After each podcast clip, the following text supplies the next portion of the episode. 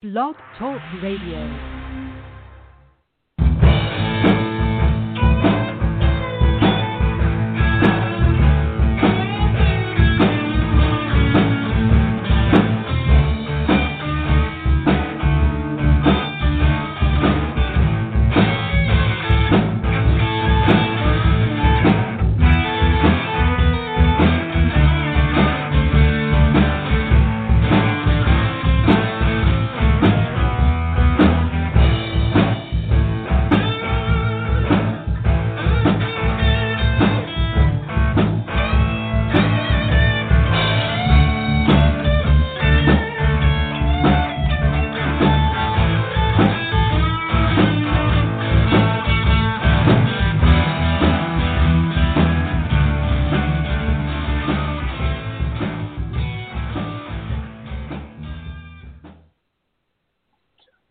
GTP Keeper Radio listeners and guests.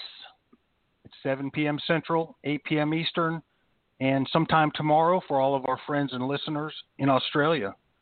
It's Sunday, December 6th, 270 days into the pandemic of 2020. I'm Bill Stiegel, one of your co hosts for our, yes, 30th episode of GTP Keeper Radio. With me, as always, have my co host, Mr. Buddy Buscemi. Buddy, how are you, my friend? Bill, good evening. I am doing well, and I wanted to just say happy birthday to you. Well, thank you very much. We're a few hours short. It is my birthday in Australia. The uh, Australian happy birthdays have already started coming in, and I've already uh, had some happy birthdays on social media uh, from friends and listeners of the show, and it's it's a great feeling. So, thank you very much. You are welcome. Um, so uh, the East Coast right now, it's when it feels like winter. It's below freezing in the evenings, upper to mid 40s, and very windy, and I don't like it. Please tell me it's better where you are, Bill. It's it's definitely better. I've been keeping an eye on your temperatures up there because last week, um, or early yeah last week, I shipped an animal up to Gary in New Jersey, and so um, I was yes definitely very aware of your temperatures, weather conditions up there. It was very close on the shipping window, um, but the animal made it up there safe and sound, so that's a blessing. And uh, yeah, I'm sure it's not going to get any warmer for you guys up there. It doesn't appear that it's going to be that way for a while. So winter is here. Um, and it's a good thing because today, Bill, is the day. This the first weekend of December is the traditional weekend that I take the diamond pythons out of the snake room and move them into my breezeway area of my house. So they will slowly be dropped starting starting tonight into the mid 60s and over the next month down to the mid 50s. So they'll be getting 10 hours of a nice hot spot of about 86 to 88 and uh, 14 hours uh, with no heat with overnight lows to the 55 degree range. Uh, uh, that, that's amazing and unbelievable um, for those of us that don't keep diamonds. So you move the the animals and their cages, right, from your yes from your basement, right? You keep your, your animals in the basement Correct. into the breezeway, where your ambient temperatures decrease, but you still keep your heat panels on. That's correct. So I have a programmable uh, propane uh, fueled uh, heater, and so uh, I bring the temperatures down slowly. So this evening they'll be like 65, 66, 65, and so I'll slowly bring it down. But then during the day, I do bring the the uh, room ambience back up to the like mid mid upper 60s. That way the heat panels Okay. aren't working too terribly hard. But um, yep, So you don't you don't consider you don't brumate those animals then, or do you consider that a no? I, uh, I don't know to be honest with you. I know it's definitely not a hibernation, but um, it's definitely maybe it is a brumation. I don't know the technical term, but it's um, the kind of the standard uh, husbandry that the folks that have been really successful with these animals, like Josh Easter and Gary Vale, this is kind of what they have, how they've kind of uh, overwintered them. Um, there was some stuff in the past where people thought that you had to kind of hibernate them and almost not give them any heat and do all, yeah. all type of crazy stuff and essentially give them uh, put them in a sensory deprivation tank. Um, yeah, but we know that they actively bask in the winter and they're in the wild and they they're able to bring their temperatures up. So uh, it's pretty amazing that you know they they do this. Um, I've played around a, a bit with them uh, with the heat heat gun at night, and it's it's funny because um, their temperatures don't drop that fast. Like they seem to be able to retain heat, they, and they do in the mornings, like when they're in the 55 degree range. Um, I'd say within like 20 minutes of being under the heat panel, they're like in the mid 90s. Mm, it's amazing. Do you feed them at all So- during this during, during this period? I do not, Yeah. and I actually Yeah. stopped feeding six weeks ago. So Okay.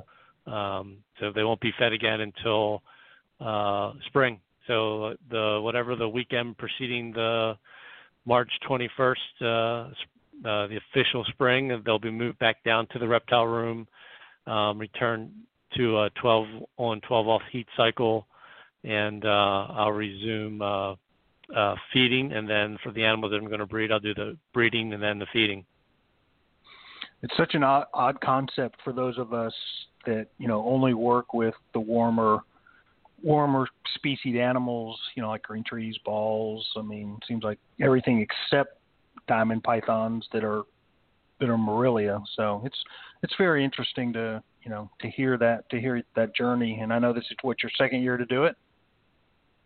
This is my second year with breeding. This is uh, uh, these animals came in in 2015, and so um, which was the spring of 15 and the summer of 15, and then the that the that fall into the winter of 16 was the first time I I did the uh, the cool down and and all those things. So they've been they're used to it, but it's really the the second year that I'm actually have the intent of breeding them after they come through this cycle.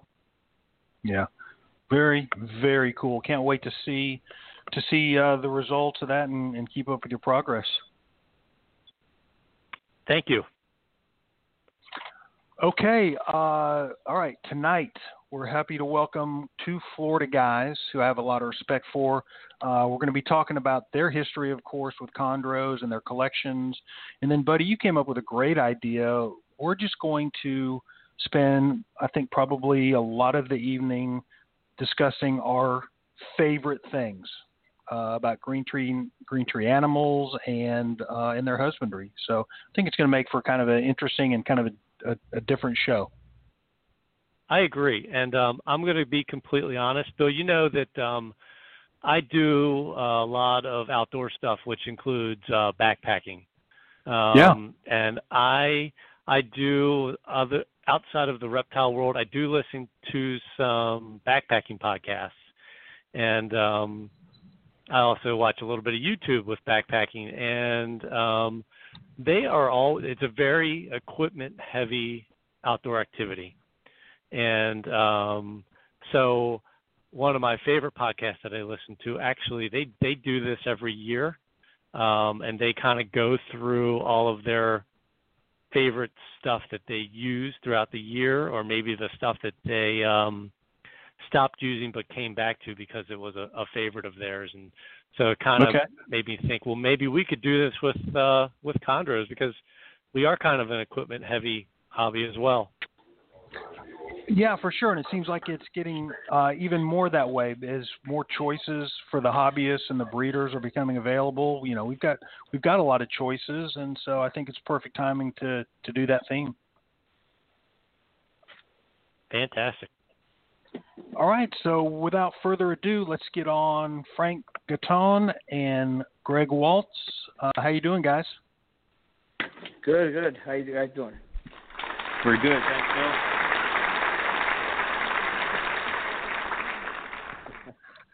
It's great to have you guys on. Um, you know, thanks so much for taking out a couple hours on your Sunday evening to join us. Our, my pleasure. Definitely. Uh, and uh, first off, happy birthday. Happy 30th, I've heard. Thank you, my friend. You can add a couple of decades onto that and then some, but uh, thank you very much. well, let's let's get into it. You guys kind of know the drill. I think you've probably at least listened to one or two episodes before. Uh, Greg, let let's start with you. Um, why don't you give us just a couple of minutes uh, history of yourself? Um, I know you were recently on um, Tiberia's um, YouTube channel, right? Yeah, I was. Yep. Yep. Yeah. I- yeah. I congratulations. Yeah, appreciate Yeah. it. Thanks. Posted it was- today. It That was was a cool. It fun, fun to do.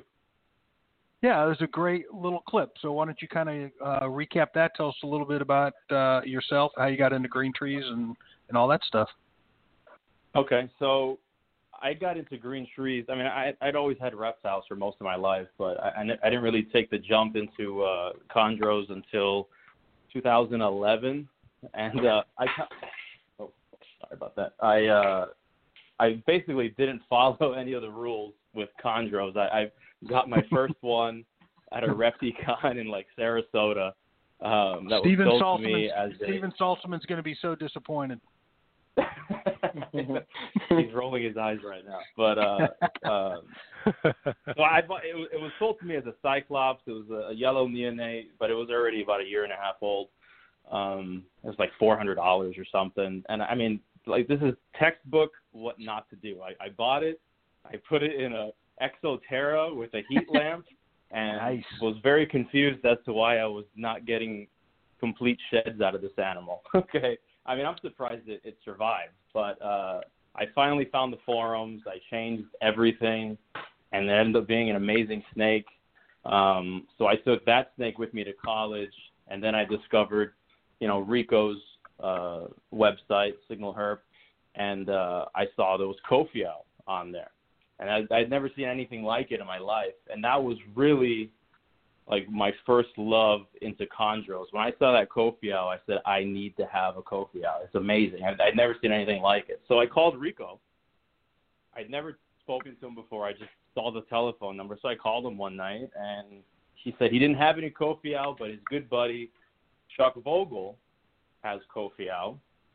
So I called Chuck, and uh, that was in 2000, late 2011, early 2012, um, and he had one available and he sold it to me for um, it's been so many years now, I'm sure he won't care, but it's, it was uh fourteen fifty is what he sold it. One oh my God. hundred fifty dollars. Captive know. bred. And oh yeah, pure pure He produced it? I mean, cap captive bred. Oh, yeah, it was he, he cow! bred it himself. Yeah, so I I met him up at like a gas station in Central Florida somewhere, and I picked it up. Um, and he was he's such a great guy. I mean, he I had trouble you know feeding it because Kofi are kind of notorious, you know, pain in the butt feeders um, from the get go. So he would come over my apartment and help me feed the snake, and he got, he got Oh, it wow. going for me. I mean, Wow. it was like you know he ba- was babysitting me basically. So I owe him a lot. Um, and then I ended up getting another one from him. So I had a pair. I had a male and a female. Um, and then when I left college in 2014, um, I needed money, so regrettably, I sold off all my snakes, which is probably the biggest regret I have is is letting those two Kofiau go. Luckily, I sold one. I sold it one of them back to Chuck, um, and he called that one buyback number two. And he, right, because he, he had someone else. He, he had another buyback, buyback number one, and it was just some guy who was upset that the snake didn't stay yellow, so Chuck bought it back. wow. But buyback number two ended up producing a clutch. So the snake I sold him back produced a clutch for him uh, in 2016. And recently, I'd say maybe six months ago, um, I finally got my hands on a on a male Kofiau, was about four years old from Chuck. And Wow, the great. sire of that snake, and the sire of that snake that I bought from Chuck is buyback number two. So I used to Oh, wow. the sire to the snake I got. So now the hunt is on for a female, which uh, I'm not going to hold my breath for. But Wow. um, I- you know, they're just really hard to come by. so you're a locality guy, huh?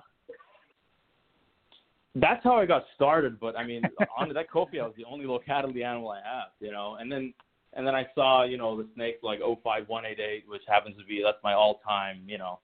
And as soon as I saw that snake, I said, man, I, I need to get some designer stuff. And then, and then it was off to the races. so um, That's so awesome. I started, yeah, That's an awesome story about getting an animal from an animal that you purchased and then sold back. I mean, that's just fantastic. I know. Yeah, it kind of went full circle, so that was it was kind of cool. And then I I talked with Chuck Beverly. He's a nice guy, so I know if, if there's ever a female that comes up, if he ever has one, hopefully uh, I can snag one because I, I really want to keep the Kofiau. You know, Well, you know, I don't going. Want, I don't want to cross them with anything. Yeah, yeah, because it's you know they're really really hard to come by. So I mean, I'm a I am a dirty designer Frankenstein, but if I can think of one locality that I would never cross into a designer project, it'd be Kofiau. yeah, yeah, I agree. I agree. I agree. Yeah. Do we have agreement from the four of us? I, I think one Frank, round. well, three of us. Three of us, Frank? Yeah, one hundred percent. Plus, red and yellow makes green. That's right. yeah. Yeah. So, um, how I got started with it. Um, now I have uh, 20 something snakes, and almost all of them have some sort of blue line genetics in them. Um, I have a couple of very all, all of my nicest snakes, I might add, came from Frank. So gotta give Frank credit. He's a, he's a breeding machine down there. You Yeah. know, he, he's Yeah. on lives for Someone alive right now. so I always come up with an excuse to go over and drink vodka and look at the chondro collection. You know. Mhm. Yeah, that's awesome. That's why uh, we thought it'd be a great idea to have you two guys on together. And um, so, Frank, I know you're you're out there. You made a co- couple of comments. Thanks for coming on. Why don't you give us a, a quick intro um, about yourself and maybe what what you're keeping and how you met Greg and what kind of your your and Greg's connection are down there in Florida. Well, first off, thank you for having me here, and uh, glad to be here on the uh, show with uh, Greg as well, one of my best friends, and also great chondro keeper.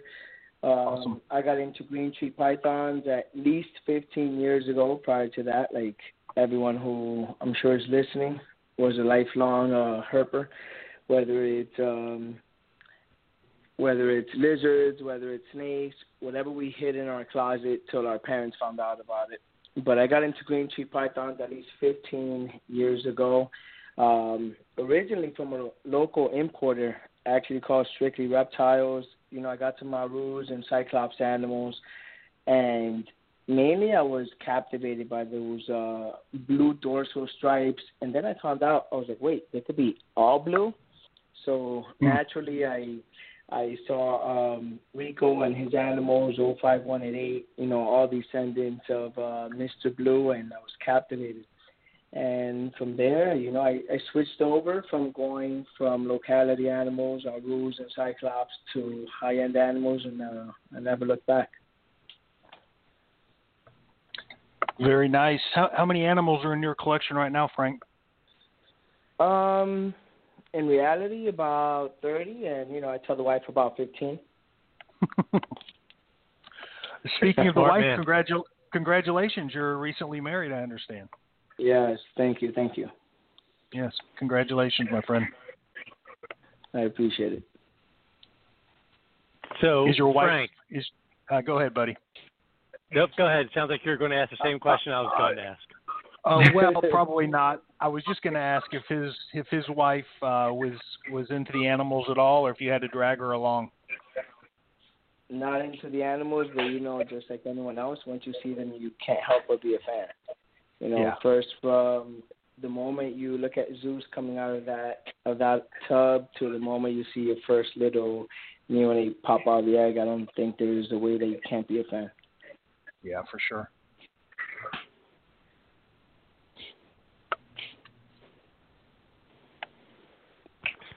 So, Frank, we're going to, you know, the theme is our most favorite co- chondro related things. And um, I think it's appropriate that we start off with what our favorite chondro is right now. I know this thing sometimes it changes over time, but for you, Frank, what is your favorite chondro right now? Okay, so favorite chondro. Now, you have to let me elaborate on this. My favorite chondro Sure. of all time has to be SH05188, bred by Rico Walder. The my favorite all-time uh, chondro breeder as well. Rest in peace. I love the guy, and he taught me a lot of what I currently know. Um, 05188, you know, he's um, grandson of Mr. Blue, which would probably be the most famous and most renowned um, chondro of all time because I'm a huge fanatic of Blue Line chondros, and if it doesn't have Mr. Blue in it, it's not Blue Line. Jokes and my favorite chondro of all. Um, but aside from that, it's actually Zeus, who's a son of uh, SH05188. Um, so you had 05188, who was a son of Mr. Blue, Carolina male, bred to um, a PNG animal. That's what created Zeus. And for me, that's the epitome of Blue Line, as well as his siblings, which you own a few of, and all those outcrosses as well. And huge, huge, huge fan of anything that's Mr. Blue Carolina, anything from coming from Sky to Mojo to Smurfette, and the list goes on and on and on and on. All the cousins, nephews, nieces, all of them under that umbrella. It, it's uh, Zeus is an amazing animal, and if you are listening to us live, I will tell you that I just posted a photo of Zeus on the Morelia Viridis Forum Facebook, so you can see Frank's most favorite chondro, and uh, I can tell you he has amazing taste because uh, that you know looking at this animal, um, I, I would definitely be very near the top for me. Bill, what do you think? Wow, I just saw that picture you posted, and um, you know, if I have to pick a favorite blue line animal, I mean, I, I would have to, I would have to agree. Zeus is. I don't see how it gets much better than that. I mean, it's it's blue and it's got some black speckling in it with yellow dorsal diamonds. So, you know, what where else am I going to go with that? Uh, my that is my favorite blue line animal ever produced.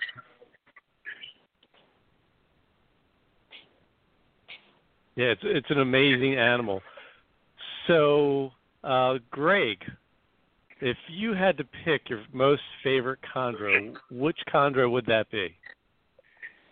Oh man, it's a loaded question, but I think uh, I think 05188 is is kind of on at the top of my list. Um, the SH05188. Um, but I mean, there's there's so many. I mean, Everest is on that list too. I think. Um, I'm not. I'm not. I don't know if Everest is is alive anymore or not. But you know that that snake is incredible. Zeus, of course. Um, and I'm going to throw out another one that I think is really nice. Uh, the black-headed canary. Um, Mm. Interesting. Okay. Yeah. Black-headed Kofiau. I think that is such a unique-looking snake. I, I, I haven't seen anything like it since. I, although I do know favorite that. uh, redhead. I said shout out to our favorite redhead, Gary Shavino. right. Uh, so that's. A, I mean, I know Clyde Claus has a really cool-looking snake at his house called uh, Odd Job. It's, it's Yeah. like 90% black, which is really, really, really cool. Um, or you know, I I'd also be happy with literally anything that Dave D has at his house. That's for sure. Oh, So yeah. he's like he's at the top of the list of like collections right now, in my opinion. So he has a really nice um, uh, Marshall female that I know Frank and I both have uh, some animals uh, from that was actually bred to Zeus's brother, which is almost just as blue as Zeus is. So um, it's a tough choice, you know.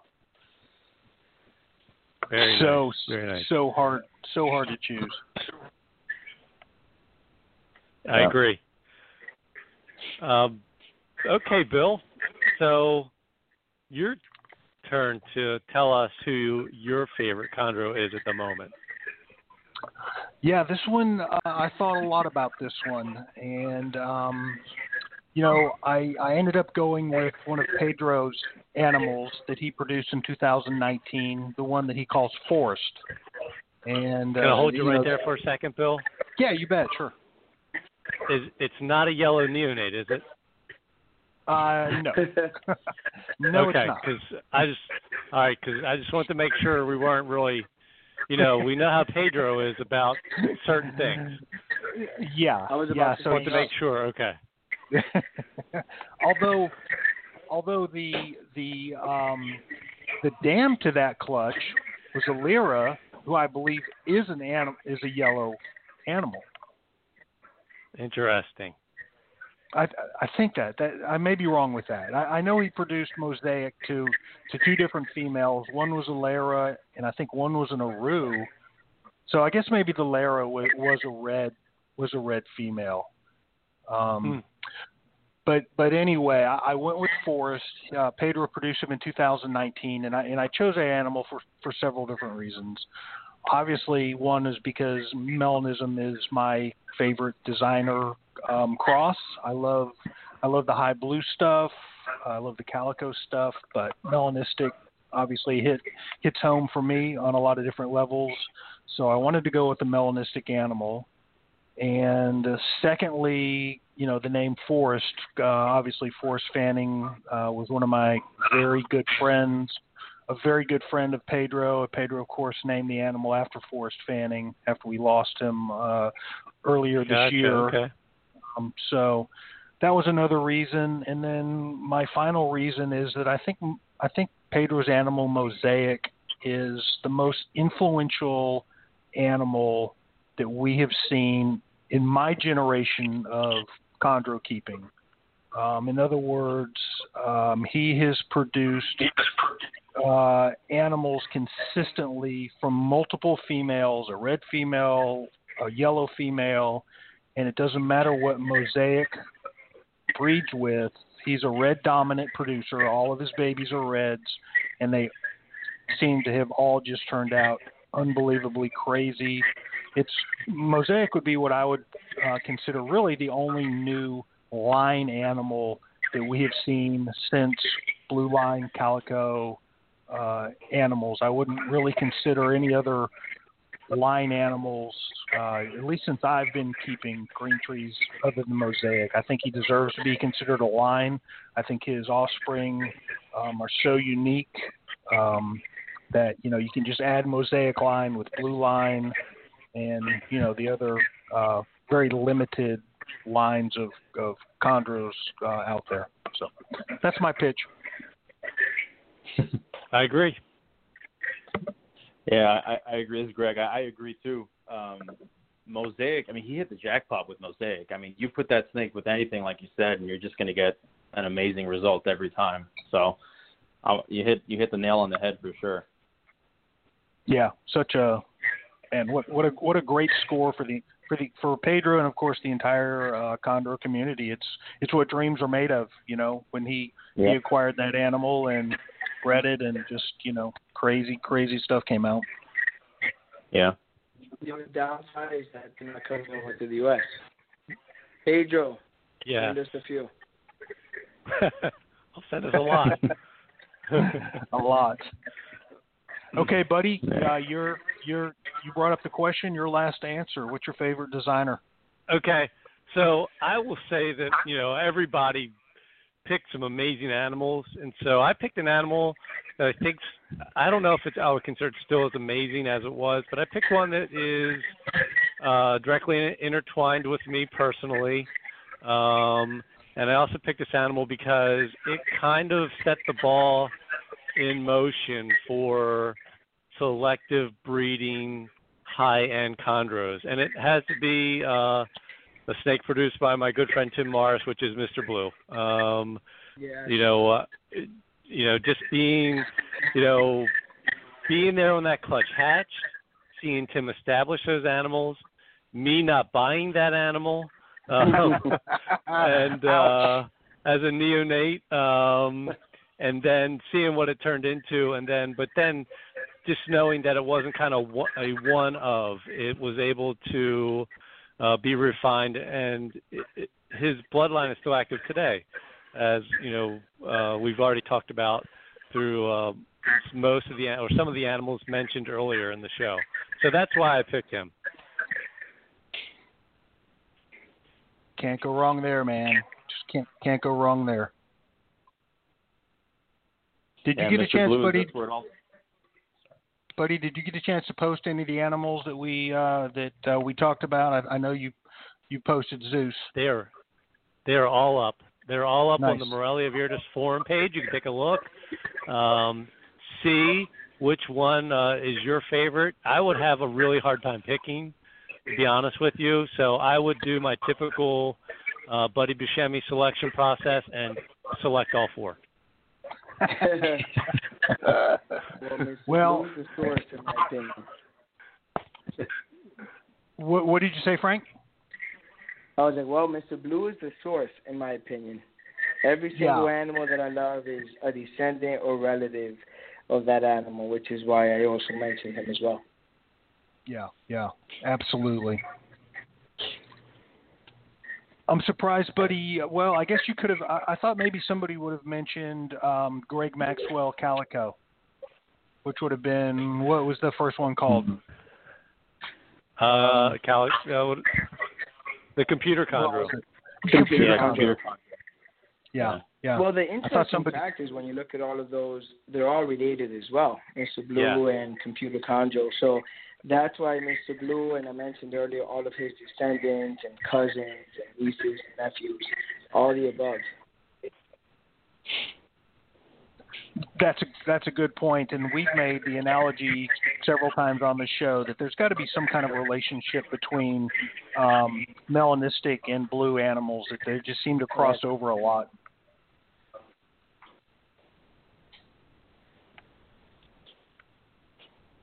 That, uh, there is. Yeah. I, I agree, Bill. I think there's a correlation. Yeah, I mean mo- most most of the blue line animals have some melanism on them. Uh, specifically, like around the neck area, I've noticed is where it Yeah. seems to hang around the melanism. Like Zeus has it. Um, I have animals Yep. over here that you know are related to to Zeus and and and Zeus's brother Hades that that Frank has, uh, and they all have some degree of melanism around their their dorsal, you know, neck area as well. So definitely related somehow. Yeah, and, and a lot of the melanistic animals have blue in them as well. So, yeah. Yep. Yep. Okay, um, we're going to shift gears, and I know really all of us are very heavily designer um, focused, but we all know that there would not be any designer animals out there without locality without locality chondros. So let's go through and do um, what what our favorite locality is, and um, why don't we, Frank? Why don't we start with you? What, what is your favorite locality type animal, and tell us tell us why you like it. Well, being that I love uh, blue line and anything blue, the first chondro I ever had was actually a very high blue Sorong animal um, that I bought from a local importer, uh, Strictly Reptiles. So I actually had that male, and I had Aru animals and Cyclops animals, Manokwari. So that's where my love for the blue line started from. So those would be my favorite. You know, anything that has high blue or the potential of. And then I learned red was better than yellow. So anything that produced red neonates, you know, is just going to produce the the best neonates in my opinion ever. Okay, awesome. And and do you have a Sorong animal in your collection now? I wish I did, but um, once I turned towards um, the high end animals and I started buying animals from Rico and a few other of the breeders around there, I actually moved away from having locality animals and focused mainly on the Mr. Blue Carolina um, animals and trying to preserve that bloodline. I think we Okay. currently have some of the highest concentration of Mr. Carolina animals in the world, and unfortunately there aren't many around so you know i just try to focus on preserving them and the 05188 uh bloodline as well Okay, very good. Uh, Greg, what about you? I mean, I guess maybe you've already told us, yeah.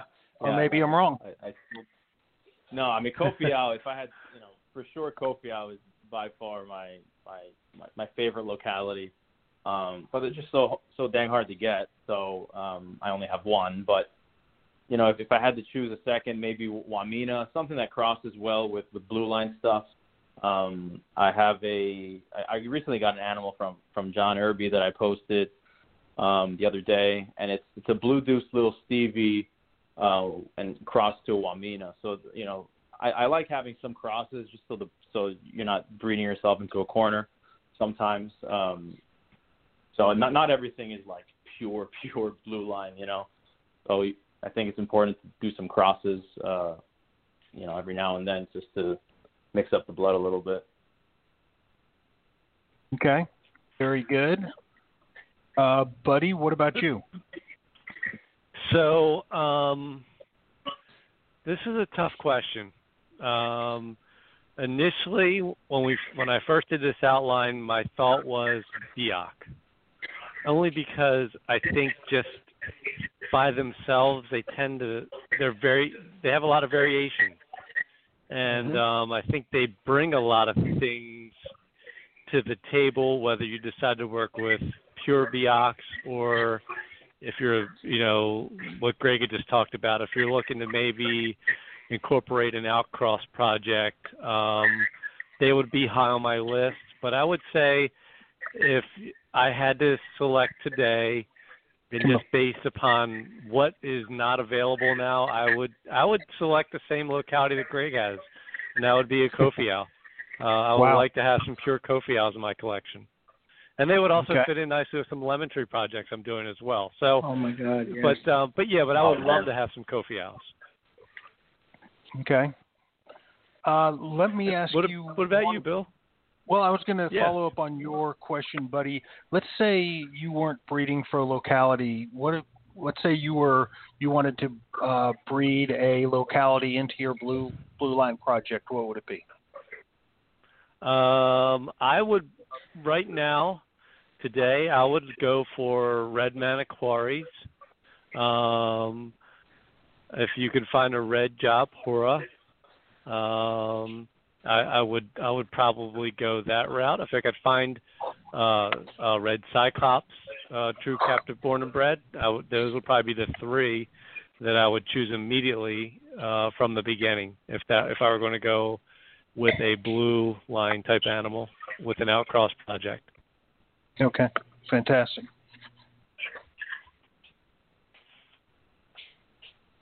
And what about you, Bill? What what would be your favorite locality? What would you most desire, or what would you like to have?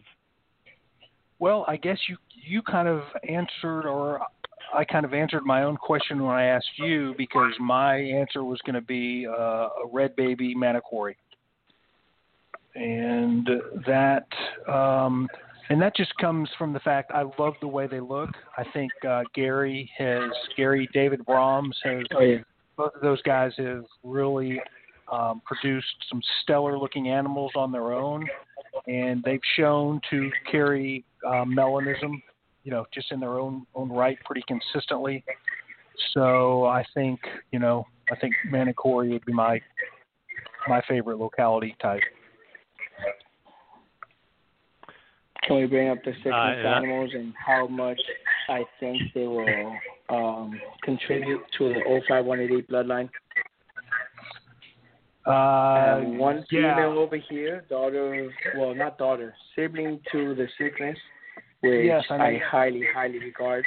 And the stuff that you've been producing over there, Bill, and fingers crossed, hoping, hoping, hoping to breed what you've been putting out there towards the 05188 animals. As much as I love black, I think the sickness bloodline contributes that. And if you don't get blue, you get black, and either way, it's a win-win situation.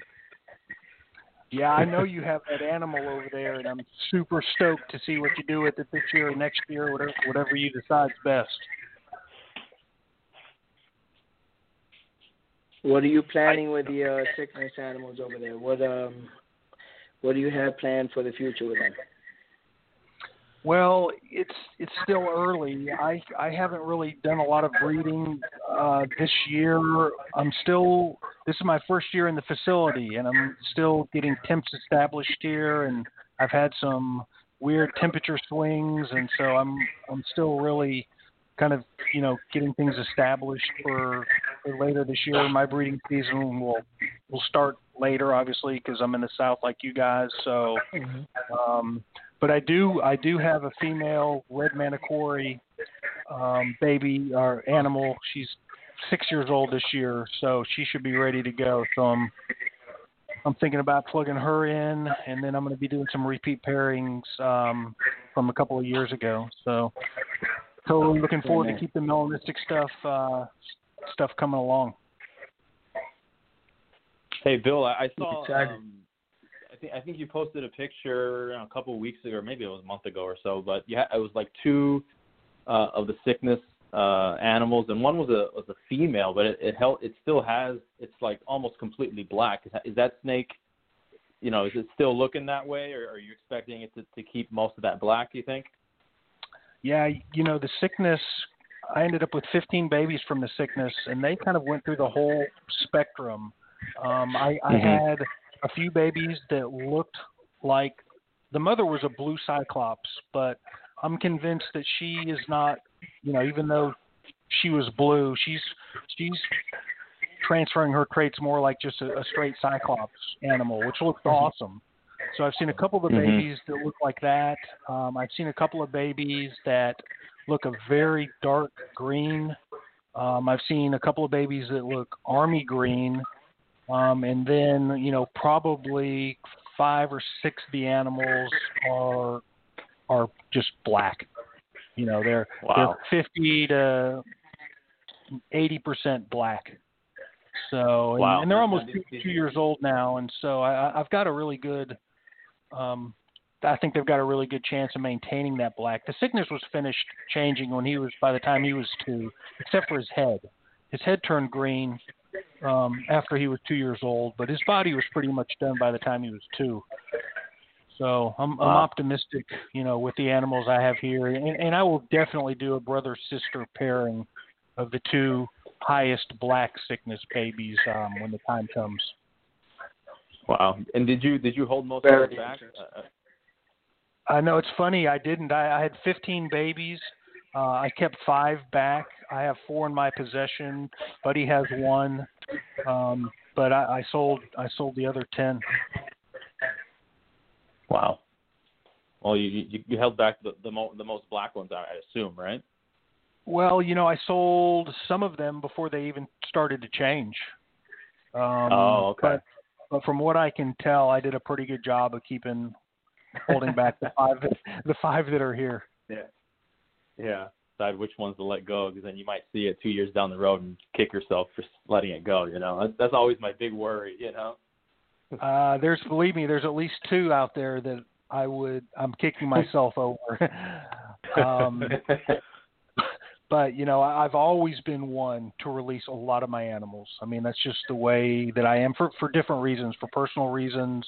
Um, I want to I want to get them out there. I want to get the animals. I mean, you know, it just kind of helps really my reputation to get good animals out there in the hands of a lot of different people Mhm. and I want to see what what people do with them. You know, I want to spread kind of spread the genetics out, and so I I, I don't have any regrets about releasing what I've released.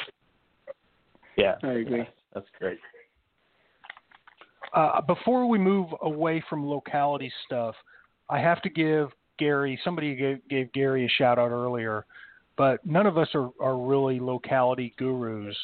Um, but if anybody that's listening or anybody has a desire to learn more about localities, you've got to watch Gary's YouTube videos.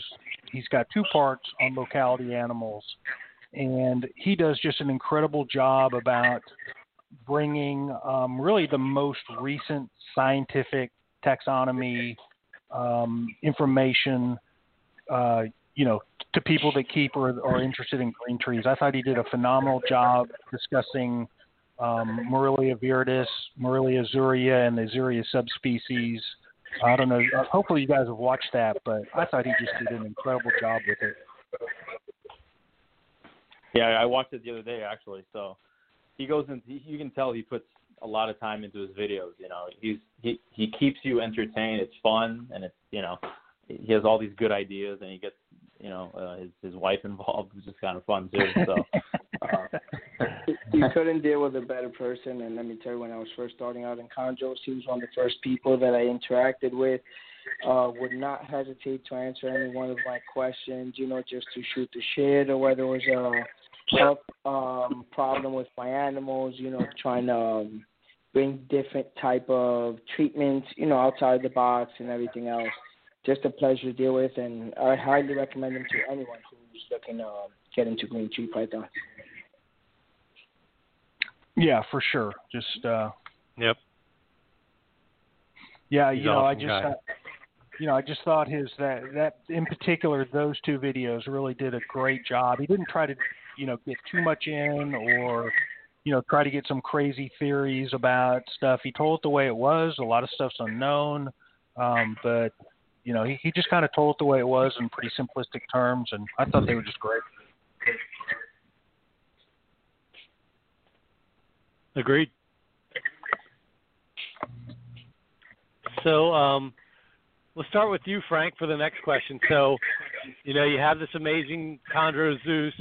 Um, what is your favorite uh, dog cage company or builder that you use to house your chondros?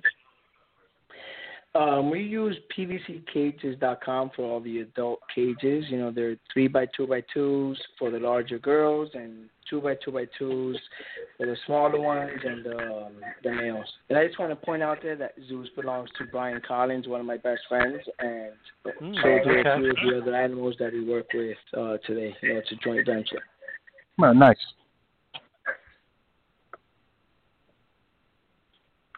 PVC cages. That's that's your go-to. Um, for the adult enclosures, yes. Yeah, I'll Um, just for uh, the juvenile cages. Um, we, we use Hotbox, the same company makes the Hotbox incubators as well as all the racks for all of our juveniles and our neonates. where are they out of, Frank? Hotbox. Are they out of Florida? Yes, they're in Florida, about 30 minutes from us. Not just because of proximity, but they make very high quality uh, cages, and you'll find them at any of the um, local um, get-togethers that you find in your area. Excellent. What about you, Greg? So my my adult cages are are actually all file cages, um, and I just I, I like the fact honestly that they come already built, okay, um, and uh, and and the quality is really good. It's it's like a it's a thicker kind of PVC, and I do like that they have the uh, acrylic doors that open towards you instead of the uh, the sliding glass uh, that I, I think PVC cages has. But I, I think PVC cages does have an option where you can, um, Yes. you know, uh, swing them open. Uh, Frank has that. Um, but I've, Yeah. I've had both. I've had PV. I, I started with PVC cages when, when I had a, my collection prior to the collection I have now before I sold it. Um, but Boaphile is just kind of easy to work with, and you know, turnaround time is really good. So I don't really have any complaints. That's what I use for the adults. Um, but and like Frank said, you know, we use I use hot hotbox we use hotbox incubators. Um, yeah, they're out of Pompano Beach. Um, and Chris, uh, the owner, he's he's the best man. He's he's a super nice guy.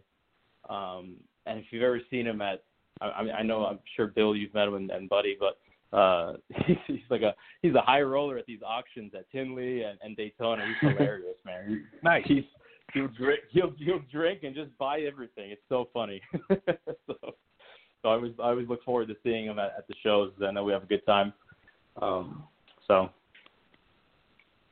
That's great. It means a lot to um, it means a lot to you know to to bring back put back in the community. So that's great to hear. yeah, absolutely. Yeah. Any any sponsors uh, the uh, Southeast Carpet Fest uh, show? I know he always donates to, to that as well. I know a lot of people do. So Yeah. always Very good. Very good. So, Bill, I think I know. I know. I think I know the answer to your que- to your cage company. I think, Well, I but you may I- you may surprise me. well I'm going to start off by saying that 95% of my adult cages are from PVCcages.com. Um, much like uh, much like Frank. Um, I think they're awesome cages. They, I mean, I've produced, you know, just so many animals and kept so many many animals in those cages. They're they, uh, they they're shipped great. They're put together well. They hold humidity and temperature well. Um, so, you know, I, I I use those those cages really for for a decade or longer. Um, but I have recently come across what I just consider the creme de la creme of arboreal cages. Um, and I, I just I've got several of their cages now. They're Focus Cube Habitat cages. It's a company that's in Houston, which is only about three or four hours from me. And I've gotten to know uh, the owners of the company, uh, Stephen and Ashley Howdy, and they are uh, their cages are just unbelievable. I mean, they are um, uh, just uh, design wise, functionality wise, and aesthetic wise. You just look at them and it, they're almost too good because you you know you miss the animal inside because the cages are so just so top end and so eye appealing and eye candy that uh, they're just amazing. So uh, if you're on a budget, I would say hit up um, pvccages.com. If money is not an option, then you know I would really look at the Focus Cube Habitat uh, cages for for adults.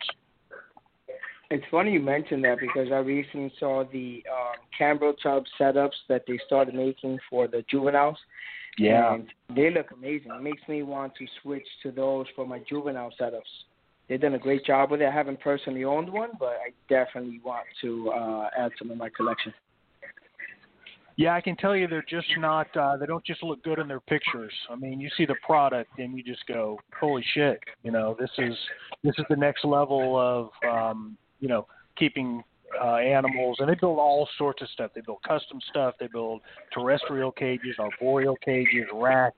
I mean, they're they've really taken it to the next level functionality and just design wise and you know stuff that's totally out of the box and like incorporating a thermostat into the cage you know just just stuff Yeah. that just just super high end stuff and I, I really I've, I've really enjoyed keeping the animals and the stuff that I have so far.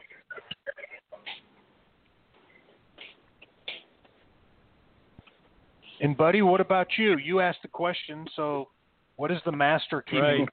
animals in?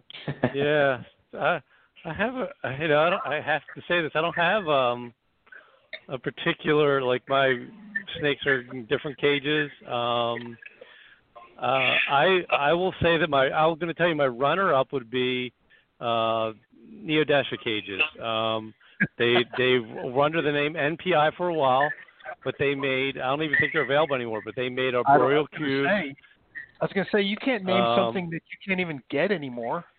I know. um, and uh, they make the sliding front cages, and they kept chondros in the 36 inch uh, sliding fronts.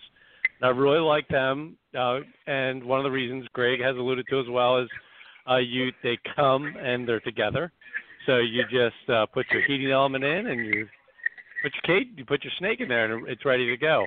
Um, and as a matter of fact, I still have uh, four uh, 48 incher that I use for my diamond pythons.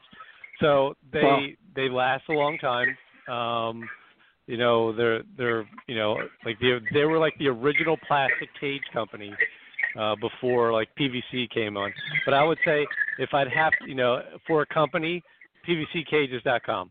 Um, that's what I use. That's commercially available. Um, everything else I have has been just been made by people that have offered to make me cages in the past. But PVCcages.com. Um, that, that's what I've used. Um, so it sounds like almost a consensus here. Yeah. hard to go wrong. Hard to go wrong with those. That's uh, Jim Schauhorn, right? Is that his name? Jim Sharphorn. Yes, Jim Sharp. Sharphorn. Sharphorn. Yeah. Yes. Yep. Yep. He's been doing it a, a And long as time. much- As much Great as customer uh. Greg just like to build cages, nothing uh, some beers or some martinis uh, won't solve. That is true. You, you know that from personal Over experience. Thirty huh? minutes to help me build some cages. yep. All right, let's keep going with our favorite stuff, guys. Um, favorite rack and rack system, and I think um, uh, both Greg and Frank, you you like the the hot box? He he does your rack system. No, no. Yes. Yes, Greg. Oh, sorry. Yeah, I, I thought that was Frank's question. Um, yeah. So for for racks, yeah, I have sea serpents racks.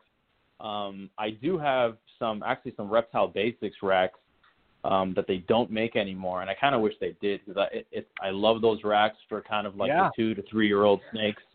Yeah, Um, I've got I, those I too. think yeah, you can't buy them anymore. I think I think they're called. Um, you might know. Are they like? uh, There's a code. It's like M- MD2 or LD2 or something. Was Yes, what they were yes. called. I had two I and they had was- three. I've ha- I had the three one, and I I didn't like it because the temperature would just fluctuate so much in that thing, and I just couldn't get Ah. it right. Um, Gotcha. So, but the but the two, um, the the, the two stacked one is is is awesome. I mean, I mean that, that thing it was like 200, 200 200 bucks or something like that. I mean, you literally just take it out of the box, plug it in, you're good to go. I mean, they they have the heat tape in the back already, um, and it's a great size. It's not too tall. I mean, I have a I have a four year old male in one of them right now still, and he's he's been in there his whole life basically since I had him. Yeah. So um, it, it, they're great racks, but unfortunately they don't make them anymore. So I'm stuck with the ones. But you know, Chris at Sea Serpents, you know, he has he has racks readily available. There's there's like no way. I've called him 24 hour notice, and he's I've gone over there and picked up a rack from him. So Wow, no complaints on that. Yeah. wow, that's that's huge uh, to have that turnaround time because that is certainly not the norm in this business. Yeah, You I know, kidding. especially with, with companies like uh was it Animal Plastics that you're waiting like six months for a rack or something. But I mean the quality's really good, I think, and it's, it's more custom to what you want maybe. Um Buddy, what about you? Um, yeah, you know, I I have some sea serpent racks, and I really like those. But I think my favorite racks that I have hands down are going to be my animal plastic racks. Um, yeah. I do agree. Um, you can't wait to the last moment to decide you need one. Uh, you you know you need to have some forward thinking and plan ahead. Um, but I think the in my experience, the quality of the rack and the build um, is better, and not that the materials are better in any way, but it's finished better. The edges are rounded. There's no rough edges. I think I think there's less discrepancy from the top to the bottom as far as uh, tolerances for the tub. Um, and you know those those are small things. And uh, would your snake really know? Absolutely not. But you know, as a keeper, you some of the things you notice and appreciate. So animal plastics for me. Yeah, I've got a handful, more than a handful of animal plastic racks that I am primarily keeping uh, royals in. Um, but you're right; they they've been around forever. They've got great customer service, but you just have to know what you're getting into uh, when you order one.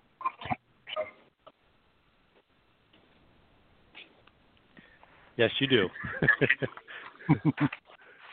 or you, if you could get them at a show, they I've, I've gotten lucky with that as well, where I I they had what I wanted at a show, and I was able to walk away with it at a show.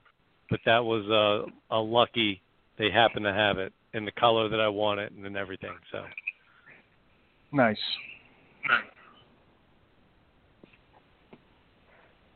All right, so we're going to throw something in here, guys. And I, I, I completely left this out of the outline, but I think it's super important um, because I think it we we need these. At least I need them where I live. Um, let's talk about uh, Frank. We'll start with you. Um, what is your favorite thermostat that you use either to incubate eggs, run a room system, or individual cages?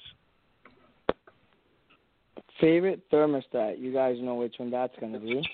It's the same one that that um that we all use. Pro Products heat panels is what I use for my adult enclosures, and um, for my uh, thermostats, I use um, either the regular one in.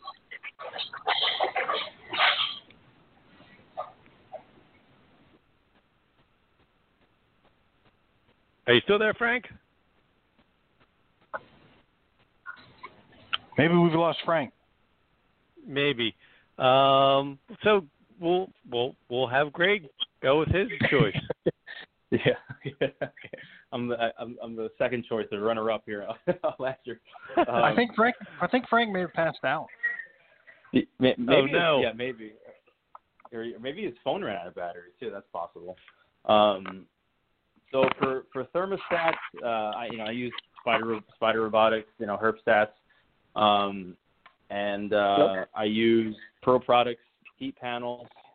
Uh, I have used Vivarium Electronics thermostats. Um, I mean, I, there's nothing wrong with them, but um, I do like like having Herpstat fours and stuff. Uh, mostly, but I have Herpstat twos and Herpstat fours usually.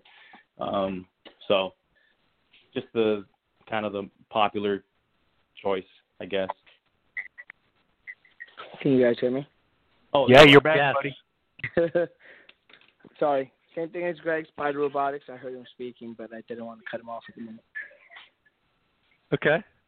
So so is that your choice, Spider Robotics, or Yeah, you use something I else? have the entire house. For the entire house? um, yeah, everything. Awesome. Is there one particular model, or is it just uh, whatever you need at the particular time? I have the fours and I have the ones as well, and I find they've all worked well so far. I haven't had any issues. Um, I do recommend though comparing them um, with a calibrated digital thermometer and as well as using um, a regular mercury calibrated thermometer as well, just to um, assure that you have adequate temperatures. Because I have had some be a little off in the beginning, but once you calibrate them, assure that they're running on point. They've never failed me. Awesome. Awesome. So, Bill, what about you? Yeah, well, I'm going to go back um, because I didn't get to put my two cents in on the rack system. Oh yeah, yeah, yeah. it's not going to be anything earth-shattering, um, but I'm a big fan of the rack system. I mean, I keep a lot of animals, not just green trees. I mean, I keep I keep a bunch of other stuff, and 99% of it's in racks. So I'm a big proponent of racks. I'm a big proponent of rack systems for green trees. I've even bred a female in a rack system. I bred a female a couple of years ago in one of the large Cambro tubs, and uh, she was a small female, but she did great. So I'm a big fan of rack systems. I'm lucky to have a local guy here. He's um, he's like family to me at this point. I've known him for 20 years. He got married in my house.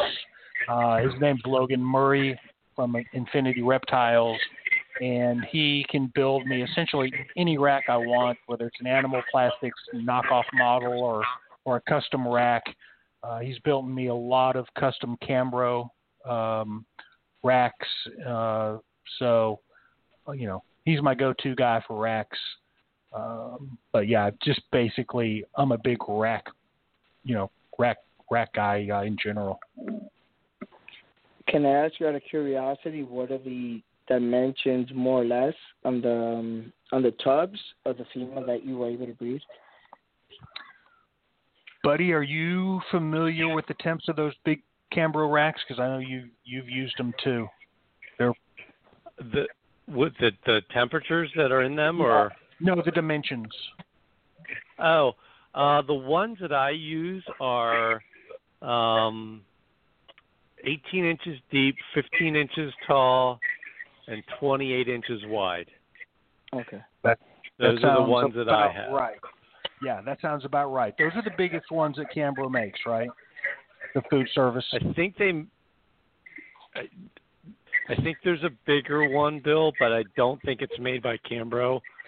I think you can get an 18 by 18 by by 28, um, but I think it's a different vendor.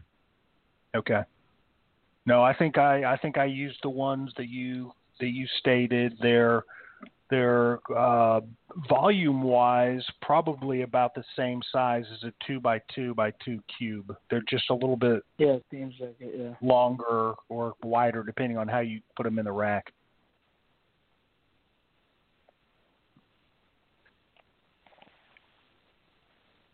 I, I like that tub size. I think it's a great tub size for chondros myself. Yeah, me too.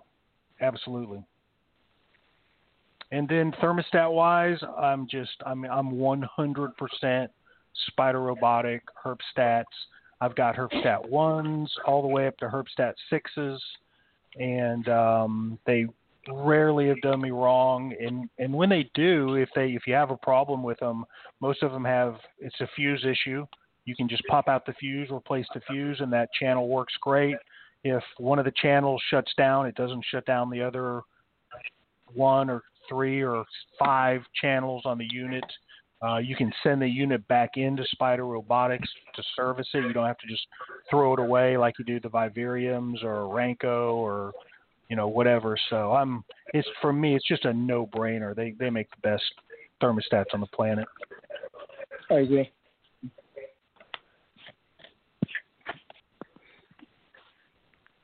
Buddy, did you did you say your favorite thermostat? I haven't, and I haven't, and I'm gonna.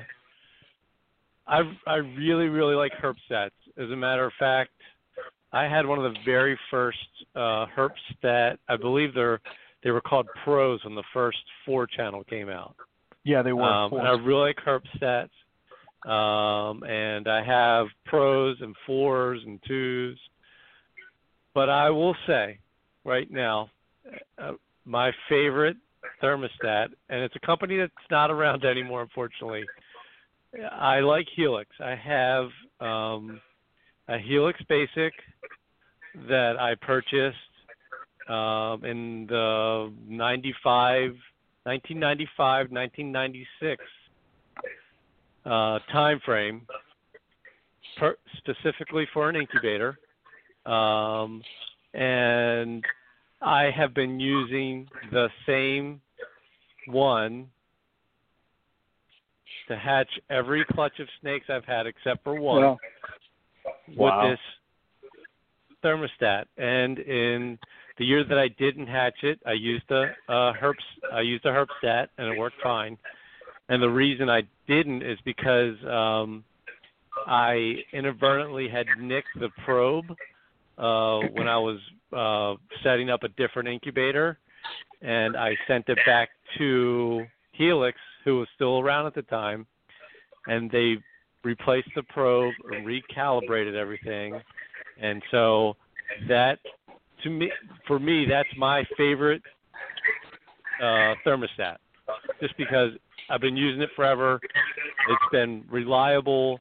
Um, it's you know infinitely you can set it with a, a brass. It sounds like archaic, but you can set it with a brass screw, so you can literally move temperature super slowly. And when you're comparing it with something that's calibrated, you can, you know, you know, put it right in, spot it right in with where you need it to be, and it just it just runs rock solid. And um, when it when it finally goes, I will be heartbroken.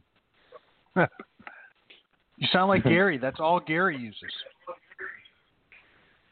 Um, well, we are smart, Bill. I was going to say old school, but if you want to say smart, that's fine. Yeah. experience. Right. right. That that's uh, that's old school, and it's you know it's one of those uh, one of those things where if it kind of works, why change it? Um, and I think about it often. As a matter of fact, I think about it every every single uh, breeding season where I, I have eggs in the incubator, and um, I know it's going to happen. And so three years ago, I actually started running a Herpstat probe in the incubator. That way, if the helix kicks out, it's a matter of just plugging the heating element into the into the Herpstat, taking it out of the helix, plugging it into the herb set so that it's ready to go. But yeah, Wow, old school. very cool.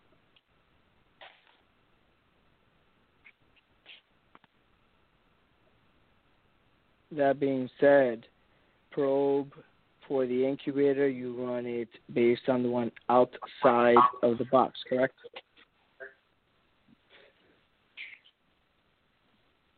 Uh, yes, my I monitor the main chamber temperatures, not the egg box temperatures. Correct. Same here. Same Yeah. here. Good. Me too. Awesome. Um, so everyone does the they they do you guys do you guys monitor the temperatures in the egg box or do you just I monitor Put it in the main chamber. in the air box, but I do not okay run my thermostat based on the in the box temperature, just for Okay. like, an awareness of, for myself. right and Yeah. and what do you use for that Frank?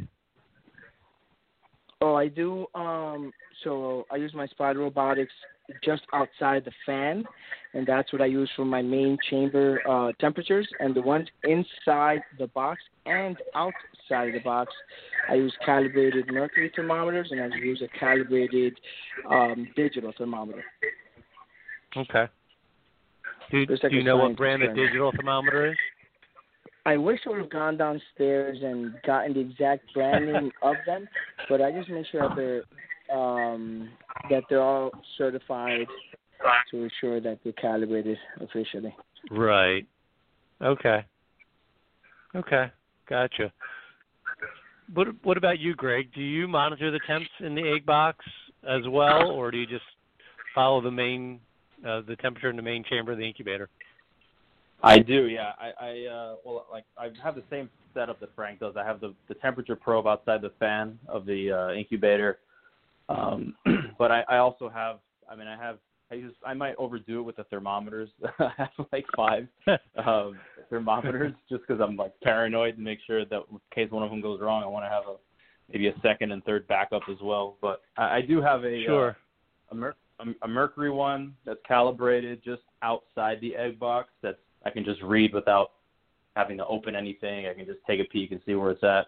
Um, and then I have a, a digital thermometer with a temperature probe uh, that goes inside the egg box. Um, and I and the brand on that one is called DigiSense. It's not terribly expensive. I just wanted something that was Okay. calibrated and you know could give me an idea of the temperature inside, just out of curiosity too. Um, Right. and then I have sure. one more that that that's just hanging around in there just in case on the outside as well. So I I think I have three or four thermometers in there. But but you know the one that actually manages the heat in there is is the Herpstat one that's just outside the fan.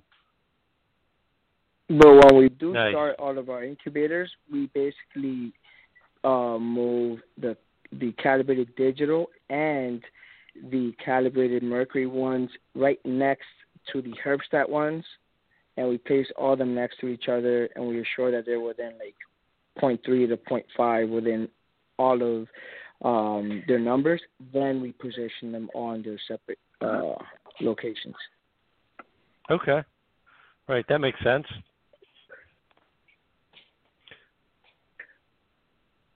Where are you guys sourcing your um, your your uh, lab calibrated thermometers? Well, Greg mentioned his. I wish I had mine right now, but I'd have to walk downstairs and crawl Okay. into my uh, box and look at them right now. Right. I've actually um I do the same thing. I think it's kind of like a I'm, I'm pretty sure that you know chondro well maybe it isn't only chondro folks. I don't know. But uh I, you know, we are kind of like data driven and um so I actually uh uh years ago purchased um a product uh and it's a it's a wireless uh Bluetooth connected uh, remote therm- remote uh, temperature gauge, and um, they're waterproof, which I think is important. Um, and the company's called SensorPush, and so um, I have three or f- I had four of these originally. One died on me last year, but I have still have three left. But I do the same thing, so I kind of I have one in the egg box, or if I have multiple egg boxes, one in each egg box, and I can I can um, do the same thing. I can calibrate the the little thermostat um, right through my cell phone, calibrate it, um, and then it'll and then it'll show me trends of temperatures and all that kind of stuff. And it also does um, it'll also do humidity, but you know humidity can be kind of uh, not as accurate as I feel it truly is. Like it might say like my humidity is only 80%, but I have a feeling it's much higher in the egg box than 80%. But I think the temperature is very, very, uh, uh, very accurate once it's calibrated to the main, to my thermostat. And I have a, um, it, it's a, uh, it's called a thermistor system, and um, refrigeration mechanics use them. And I have a, I have a uh, lab uh, calibrated mercury thermometer, and then I have electronic probe that's um, calibrated as well, and I, it, it fits into this uh, uh, thermistor, and so it's in the incubator as well, and that's run right next to my uh, main the temperature probe in the main incub- in the main chamber.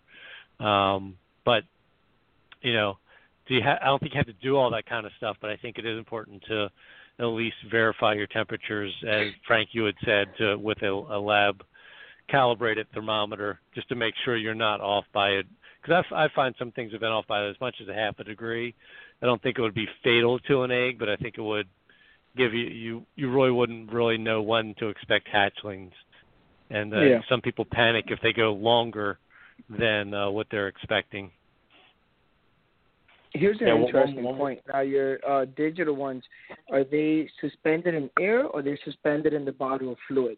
I've been buying the ones with the bottle of fluid because I, I think they would correlate a little more to like the density of an egg rather than one that's Hmm. suspended in air. What have you guys been using? Right, right. Mine is mine is open to air. As is mine. I've been doing the one with the fluid. Yeah, I don't I don't have the fluid one, um, but I, I just remembered that after last season, after all the eggs hatched and everything, um, I I wanted to buy a new uh, thermometer because I bought this really fancy one last year, and the the thing would just shut off in the incubator because I think the humidity Yeah. had some sort of effect and the battery just kept dying or something was going on with it. So I bought like this waterproof one uh from a company called uh, Cooper Atkins. Uh, maybe you guys have heard of them, Hmm. but Yep. it's called Yeah. an aqua it's an Aqu- it's called Aqua Tough uh 351. I have it right in front. of me. I've never even used it. I bought it for, you know, this coming season or when, whenever I might get eggs the next time. So I'm kind of curious to see how it holds up, but it's Hmm. waterproof, so I've had that happen. So I know this wasn't.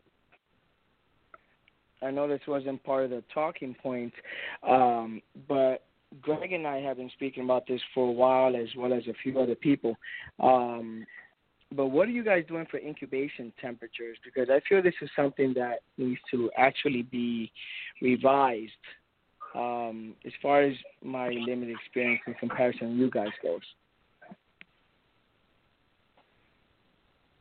Buddy, you've been What doing it for the longest. for- Buddy, you've been doing it the longest. What do you what do you use? Have you changed anything?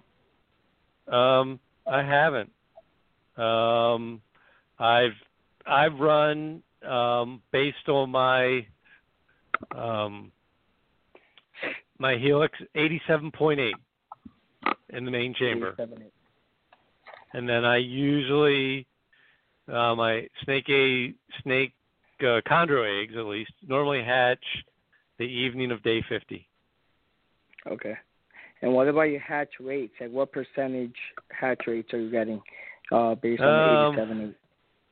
Yeah, I would say um, uh, uh, before I started pumping air into the incubators, I was getting about a 75% hatch rate, and I would say it's closer to 85% right now.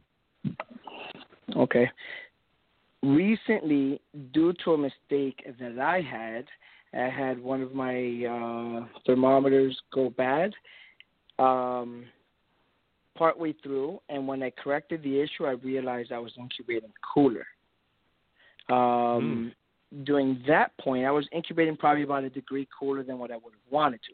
I've always done 87.5 straight bake.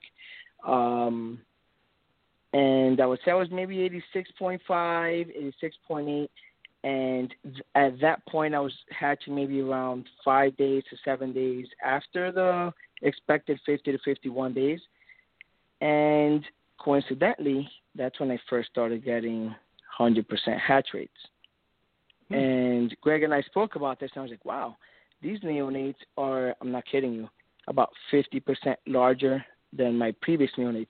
Same bloodline, same genetics, same everything, cooler temperatures.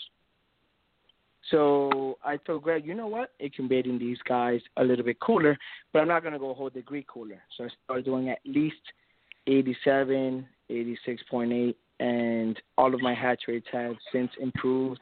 I'm not kidding about uh, 90% to 100% hatch rates at a cooler temperature, and the neonates have been coming out larger, thereby making it easier with feeding and everything else. Cause I don't have to now try to feed uh, a smaller uh, day-old pink, and they can actually ingest larger ones just because they're simply larger.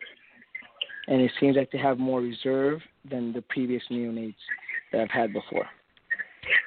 Greg, do you want to Frank- chime in on this? Well, Frank, yeah, I, I was uh, just going to interrupt and, and say just real quick, Frank. The only thing that I've ever noticed that has correlated with larger hatchling size has been larger egg size. I mean, I've had some clutches that have had smaller egg masses that have been bigger, and so the babies have been bigger. Uh, but you know, if you have a small egg, you're going to get a small baby, and if you have a bigger egg, you're going to get a larger baby. I for the most part, Yeah, I'm not sure if that. If that has anything to do with I wish incubation I wish I weighed eggs. However, I don't weigh eggs, but I'm not sure if the large, if the extended incubation time may allow the neonates to uh, grow a little bit larger. Um, maybe I should start weighing those eggs. But these are these are eggs that whether they're from a smaller female, which tend to have smaller eggs. Um, Yeah, for sure. And in comparison to larger females, the neonates have still been coming out larger just by changing the incubation temps. So I just wanted to point that out just in case if anyone else has made those kind of changes and it has improved at least my um, outcomes substantially. Yeah, I mean, uh, last year I incubated 87 degrees straight all the way through, um, except for like the last two weeks. Um, yeah, you guys know that the egg temperatures, you know, they they kind of gradually increase once they get towards the finish line. So, you know, towards the end, the inside the egg box was reading around 87.3, um, and they were they they all hatched on day 53. Um, but I got nine out of twelve hatched. Um, a couple were dead in the egg, and was, you know one of them was kind of deformed, and one egg or well, one was dead in the egg, one was deformed, and then th- there was one that just went bad halfway through. So, you know, I think maybe we need maybe more of a larger sample size to to to see if that really has a, a huge effect or not. You know, I don't know. Yeah, and I'm one to think that you know when we talk when we're talking about fractions of a degree, I just don't believe that a lot of the stuff that we're using to monitor is that specific to really say Right. that you know my my thermometer, my thermostat set at 87.3 is any different than yours set at at 88, you know, or 87 Yeah. or 86.8. Yeah, I- they- they- you know, none The of only- none of us are only way I running would- scientific labs here, you know. Correct. Right. Yeah. That, and they've all got a margin The of error, usually of a degree or half a degree of it anyway. So. Yeah, at, what, at what, best. what I do know, how I do know that they are running cooler is because once I've started uh, on purpose setting these temperatures to a cooler uh, setting, my hatch date has been prolonged upwards to five to seven days. So I know it's running cooler than previously, and Yeah. I've seen more vigorous and larger neonates. So that's the one thing that does um, back up that the temperatures are cooler than previous set temps. Yeah, I think I think someone on on Facebook, maybe maybe you guys remember, there was a post about this a, a while back, and I think somebody was incubating it like, or not on purpose, I think accidentally or something, like at 85 degrees or something, and they got. I remember. You guys see that? Yeah, yeah, I vaguely, but I, I can't remember what the what the outcome was. Yeah, me either. I I, I can't remember. I, I think they hatched on like day 65 or 70 though, something pretty crazy. Um, I do know that at least some of them survived. I, I can't remember who put it up though. Maybe maybe it was Dave uh, Brahms had a post about it too. I think. Well, I think you know the bottom line is there's certainly a range where these things can be incubated successfully. Um, you just don't want to be crazy outside of those ranges. Right. Um, yeah. You know, and uh, you know I think there's just so many reasons why you could get you know nine out of twelve or twelve out of twelve to you know hatch. It, there's just so many reasons. It's just hard to pin. You know, you want to pin it on incubation temperature, but there's just so many other reasons why those things, those Yeah. eggs, could go bad, or the baby could be deformed, or you know, and and, Oh, and yeah. I'm and I'm just I'm saying this not based on really my experience in incubating green trees, but my experience in incubating literally thousands of ball python eggs. And Mhm. you know, I've had consistent incubator temps and conditions for you know 20 years, and I'll, I still can't figure out why I have an entire ball python uh, clutch go bad, and sitting right next to it in the same incubator, you know, that nine other clutches go all the way. You know, I just Mhm. there's just so many different reasons. So I think What it's I think it's do them at? um, 87 to 88. You know, I won't even put a half degree in there. I, I set it at 87 and a half, but there's variance enough variance in my incubator that it'll vary by a degree easily. But 87 to 88 degrees for everything. Yeah. And and I've actually had better. If you just looked at my numbers, I've had higher success rates hatching green trees than I've than I've had hatching ball pythons. I've never had an entire green tree clutch go bad in the incubator. Never. But I ha- I have two or three clutches of ball pythons that go bad every year.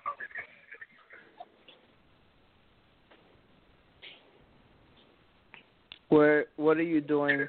Um, explain to me your incubator. How many levels is it, and um, are you doing the same thing that we do, running the thermostat just outside the fan as well? Is that what you're running your incubator by? Yeah, so I've got like a, converted Snapple machine that's Okay. six six feet tall, and I'll just tell Okay. you the very you know it's well insulated, it's well circulated, and the the variance between the bottom and the top Mm-hmm. degree wise is half a degree. You know, so it's That's good. It's very it's very consistent from top to bottom. Okay. But I just think you, you know my moving, point is are you moving your eggs throughout the incubation, like towards the end? Are you moving them the um, the eggs from the top shelf to like the bottom, which would presumably be uh, cooler, or you just leave them where they're at the entire time? No, I'm a big proponent of hands off. You know, once they go in the box, I don't mess with them. I don't touch them. I don't candle them. I don't weigh them. I just put them in Mhm. there. And the only reason I mess with an egg box if there's condensation on the lid, I'll open that lid and and dry the condensation off. But otherwise, once they go in, they, you know, they stay in exactly where they're at. In the same way, especially the first three to four weeks. Yeah, I think there's man. I I just have seen so many people I think that have lost eggs because they're they they're opening up all the time. They're looking a lot. They're analyzing, weighing, overthinking. Just you know, get a stable system and put them in there and leave them alone. I Yeah, agree. I And I'm not sure if this is true or not, but um, they do have some degree of movement in there. And I've had some neonates who have tied themselves up on their umbilical cords and either strangulated themselves or even caused like a depression within their spinal column. And I'm not sure if that's from too much stimuli while they're in there. Hmm. So that's why I don't touch them at all. Yeah, I mean, I, I don't know. I mean, I think there's just so many variables that we don't have control of. You know, just control the ones we can control, but there's so many things we don't have control of.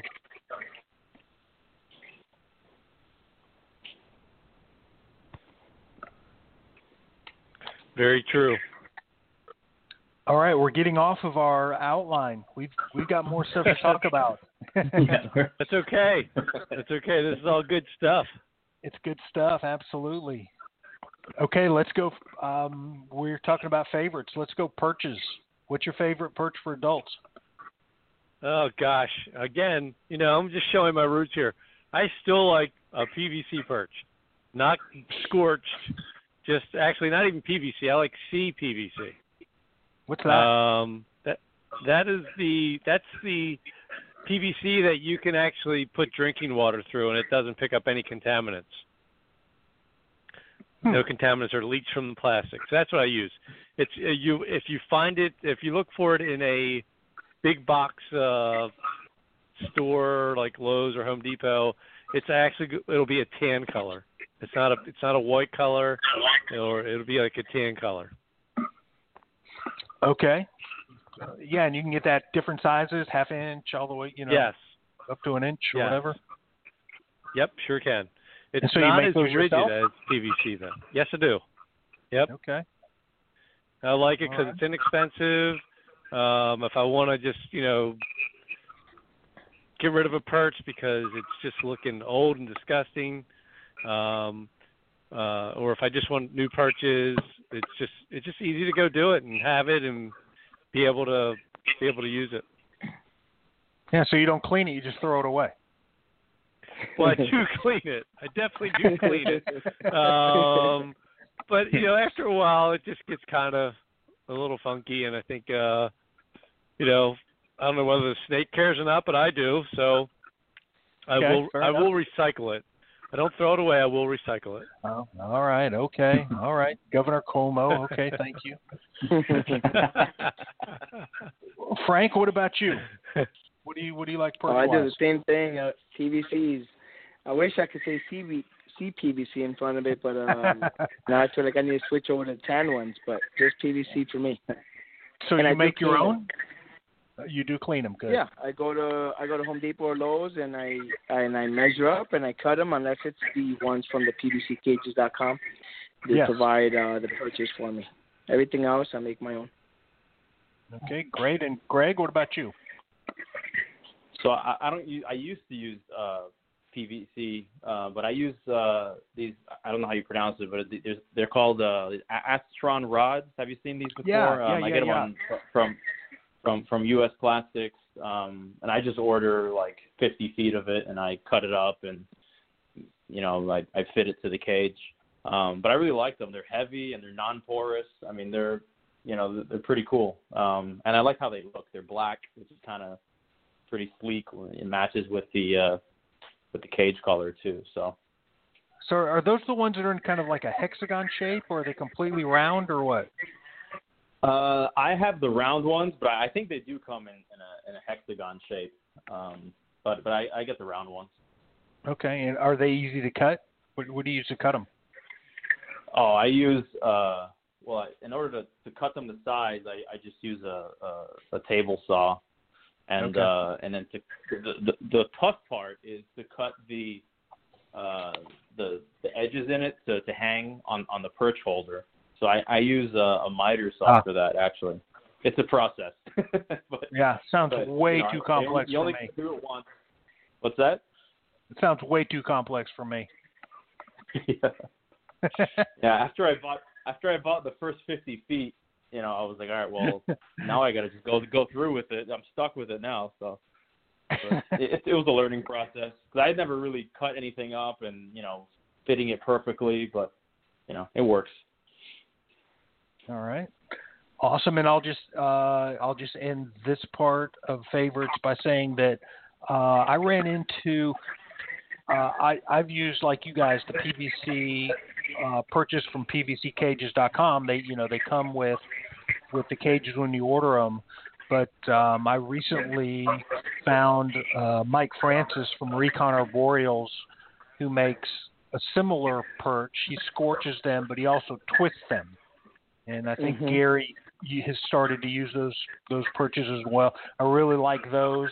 They um, aesthetically they they look nice, and uh, the the texture and the turning of the PVC. I think it makes them maybe gives them a little bit of an advantage when they shed. They've got some some texture to rub that that their skin against. So I think I think I would say those are my my go-to adult perches. Yeah, that's the one thing I wish I would have. I I need to figure out a way to do that with with the ones that I have, because they're. I mean, these are really really hard. You know, they're thick, so I, I need something that's, uh, you know, strong enough to cut into them that'll make a difference. So, I've I've, always thought about that. Hmm. All right. What about um, what about purchase for neos and juveniles in your tubs? Frank, what do you what do you like to use? Um, initially for years I was just using um plastic hangers, you know, cut to size. But Yeah. Brian Collins started making us um a few really nice ones with his 3D printer, and they're basically the same thickness as our previous um um closet uh hangers. However, they have a little bit more texture to them, which I find helps them shed a little bit easier. A little more tough to clean, but I think it's better for the neonates all around. Okay. And what are you using to attach those? Oh, so the way he constructs them, they're basically like in what's the exact word? Like like in a square type pattern. So they're fit to the tub. So they actually Okay. just hang on the little lip of the inside of the tub. Nice. So, Greg, are you using those those same kind of purchase? Yeah, most most of my my hatchling tubs have have those perches, and you know, huge shout out to Brian Collins. He made me these pretty cool custom made ones that have my Park and Parkland Chondros uh, wording on them, uh, and he sent those over. So those are really really cool, and it's nice because you don't have to, you know, there's no glue, there's no you know command strips. Mhm. You just place them in there and they fit perfectly. It's all it's all custom, so it's it's really nice. Yeah, is Brian doing that for anybody that contacts him and says, "Hey, make me some perches," or that just kind of for you guys? Might have to start um, sending an email or a message to him and see if he can do that. yeah. I'm not If you look at the I, I think the, I think he's only done it for us, but I mean, I, I don't know. You'd have to ask. uh, We can ask him to see if he he'd be interested in selling some. I'm sure he would. You know. Yeah. Buddy, that sounds way too high tech for you. What what do you use in your tubs? It does. It is way too high tech. Um, I am still, I am still using uh, plastic coat hangers to cut cut the size. yeah, me too. It's just, uh, you know, it, it's not that um, I, I really like some. I really like a lot of the new stuff out there, but you know, when you have a couple hundred pre-cut um, plastic perches that you can, uh, you know, clean, you know, and and reuse, it's it's just tough to kind of go that route. But I do like, I really do like the idea that I don't need to attach something to the inside of a tub. You can just put it in there and it you know just fits the inside of a tub. So I do like that aspect. That's the beauty of I'm it. not there And yet. One thing, one thing he also does, he also created a um like a small receptacle where you can actually put in a small water bowl at the same level where they're perching. So for neonates, which um, as I find, don't really want to ingest as much water as they should, it being right there up top at the same level kind of helps them out too. Yeah, nice. That's a great idea. I'll send you guys a photo. Well, Greg should, because his look a lot nicer with the uh, Parkland Chondros. Yeah, I can send, I can send you a photo of the, of, of the ones of the ones we have. They're they're really cool. Yeah, or Um, post it. Yeah, yeah, post do it. it. Yeah, post it in the Buddy, MVF I- group. I- okay, I will. Yeah, for sure. Yeah, buddy, I, I I'm surprised. I thought you might be using the purchase from 1995 or something. Those are coat Uh, hangers. the, the, except original, they're, the original except they're wood coat hangers, Greg. They're wood, not plastic. Wood, sealed Wood. wood. Um, Yeah. actually, the uh, I actually posted a. Uh, I, I've recently covered some photos, and I have a picture of my first chondro in a Neodesha uh, two foot cube with the original two inch, the the two inch PVC. Wow. Oh, For wow. you. Yeah, Like two a inches. baseball Um, exactly. Not only was it good for your chondro, but if someone broke into your house, you could use it for personal defense. Uh, so, Two inches. And just looking at how big that thing was, I was like, oh goodness. I think you know it's, but that's you know that's what we did back then, and so we've learned and and yeah, but yeah. So now I'm not using any of the uh, two inch size PVC anymore. Oh, I was I was in glass enclosures with the reptile fogger, with all the above mistakes you could think of. Oh you yeah. live and you learn. this is true. True. Bill, what about you? Listen, I'm old school like you. I, I, I like those plastic uh, hangers, and um, you know, I use those little one-inch secure um, little um, stick-on secure things that you can just you can plug almost any size coat hanger into it. Uh, Right. so you know, just use those and on my way. Oh, are you talking like- about? Sorry, I didn't mean to interrupt. Yeah. Are you, you the the little uh, pegs you're referring to? Those are the ones you get at Home Depot, right? They're like a half inch with a little with the with the uh, they're square. They're used to little- with a secure little- electrical wire, I believe. Yes, yes. Um, Frank's exactly right. They're one inch. They call them, I think, just mounting squares, and they're used to secure electrical Yeah. wire. They're flat. They've got an adhesive Yeah. back to it. Just pop it on there, and then it's got um, inside. It's got kind of a round shape to it, and then you just you make the you cut the hanger a little bit longer than it should be, so when you pop it in there, it doesn't rotate. Uh, Right. It's got a little, yeah, yeah, it's got a a little couple of those too. yeah, it's got a little bend in the hanger, and um, you know that's just it's so simple. It's just it's just Mhm. just so simple. Yeah. So that's what I've used.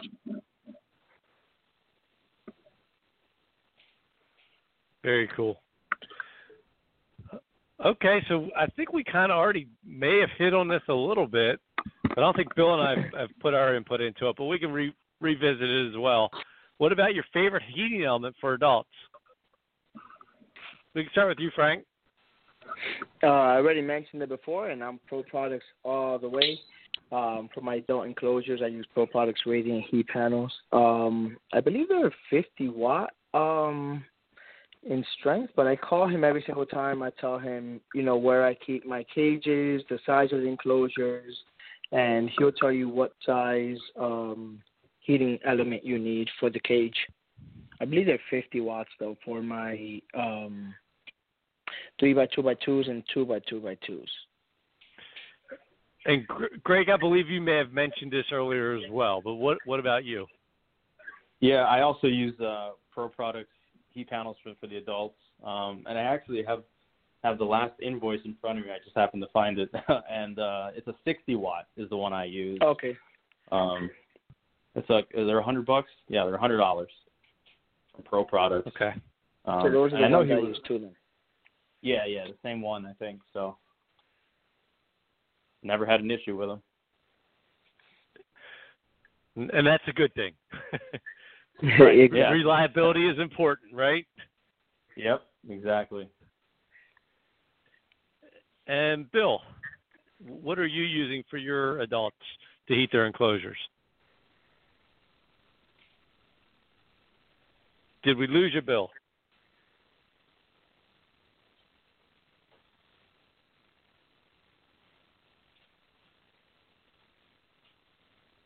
I might have lost Okay.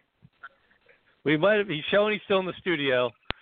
Maybe he's maybe he's uh checking on his royal pythons. Um, right. but so I'll tell you guys that I I use the same product. I use uh Pro Products heat panels. Um I I have tried the ones that Reptile Basics made as well, Mhm. and I still have a couple of those. But my preferred one is the Pro Products. Um I've just had zero issues with them. I have some now that are, uh, you know, 12 or 13 years old, and they're still going strong. And uh, hopefully they continue to go that way. I think it's a good product. Um, so. I'm right there Bill, are you back? so old, that's why I forgot the uh the wattage on them. It's so long since I've had to buy some. right. Yep. My wattage varies um, depending on my cage sizes because I don't have a uniform cage size, but um, Mhm. you know, it it just depends on what what what Bob tells me I need is what I purchase. Same Right. Yeah, exactly. Listen to the And he's a pleasure to deal with. Like he wouldn't mind sitting there and speaking to you for one hour after you've already ordered your heat panel. Oh yeah, definitely, definitely a definitely a good guy, and um, some he gives you some. He's just been around a long time, um, and the good thing I will say this about the the Pro products heat panels is that they are UL listed, which means they Yes. undergo very stringent um, safety testing to make sure that they're not going to overheat or short out and that they they're not going to burn your house down. Um, and they're also actually uh, in uh, the specifications in Europe are more stringent, and they also meet the European specifications as well. So it's a very safe product. It's very reliable. Um, it, you know, it's definitely not as cheap as a red light bulb, um, but I think that in the long run, um, you'll be happy with the longevity and, and the reliability of them. Yeah, and, and they have. I'm, I'm looking at the. Uh, I have the thing right in front of me, so I'm looking at his uh his little pamphlet he sends over, and the first thing it says is it can't catch fire, can't can't catch on or cause a fire. Period. So and they have a 15 year warranty too. Right. My warranty's almost up. I need to order some new ones, I guess. yeah. Exactly. Get a few more. Um, exactly. So, how do you guys? How are you heating your rack systems, the cages that you have your neos, your neonates in, and your juveniles? So I'm I'm uh, using the Spyder Robotics Herpstats on everything, and obviously in the racks, then they're um, the heat tape um, that's built um, by the same people that produce the um, my incubators. So I'm going with the same company as well, um, and it's basically the same thing for my duck enclosures as well. Okay. Yeah. So so Nope. my racks, I same thing. I I use uh I, I do back heat, you know, FlexWatt heat tape. Mm-hmm. It usually or it usually already comes you know pre-installed, so it's just kind of a plug and play kind of thing. So um, I think that's probably what I would think most people use in their racks. I would think.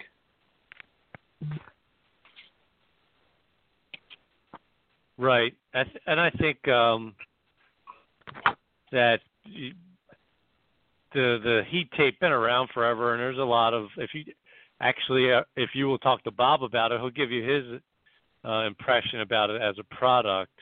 Um, but I use uh, the back heat as well. I use it's FlexWatt. Um, and um, do you guys manufacture your own, or do you buy it already ready to go when it comes with the the rack system? Yeah, I get it Oh, I buy ready mine to go. ready to go. Okay, gotcha. Yeah, I prefer to do the same too. I think it just, you know, it's manufactured a little bit better, and the they they do make a clip system where you can clip the heat tape um, together with a, a clip, and it'll energize and everything. But I think that having it professionally made, I think is just safer, um, less less user error. Right. Yeah. Exactly. And I mean, knowing myself, I'd probably screw it up, and the snakes would cook at 300 degrees or something overnight. So I, I'd rather not risk it. Right. I yep. made yep. I made be my safe own sorry. once upon a time, but um, not worth the time and effort. Yeah, I think um unless you unless you are really skilled and you do it regularly, um, which is not me, um, it's going to take longer and may wind up costing you more in the long run. I think so.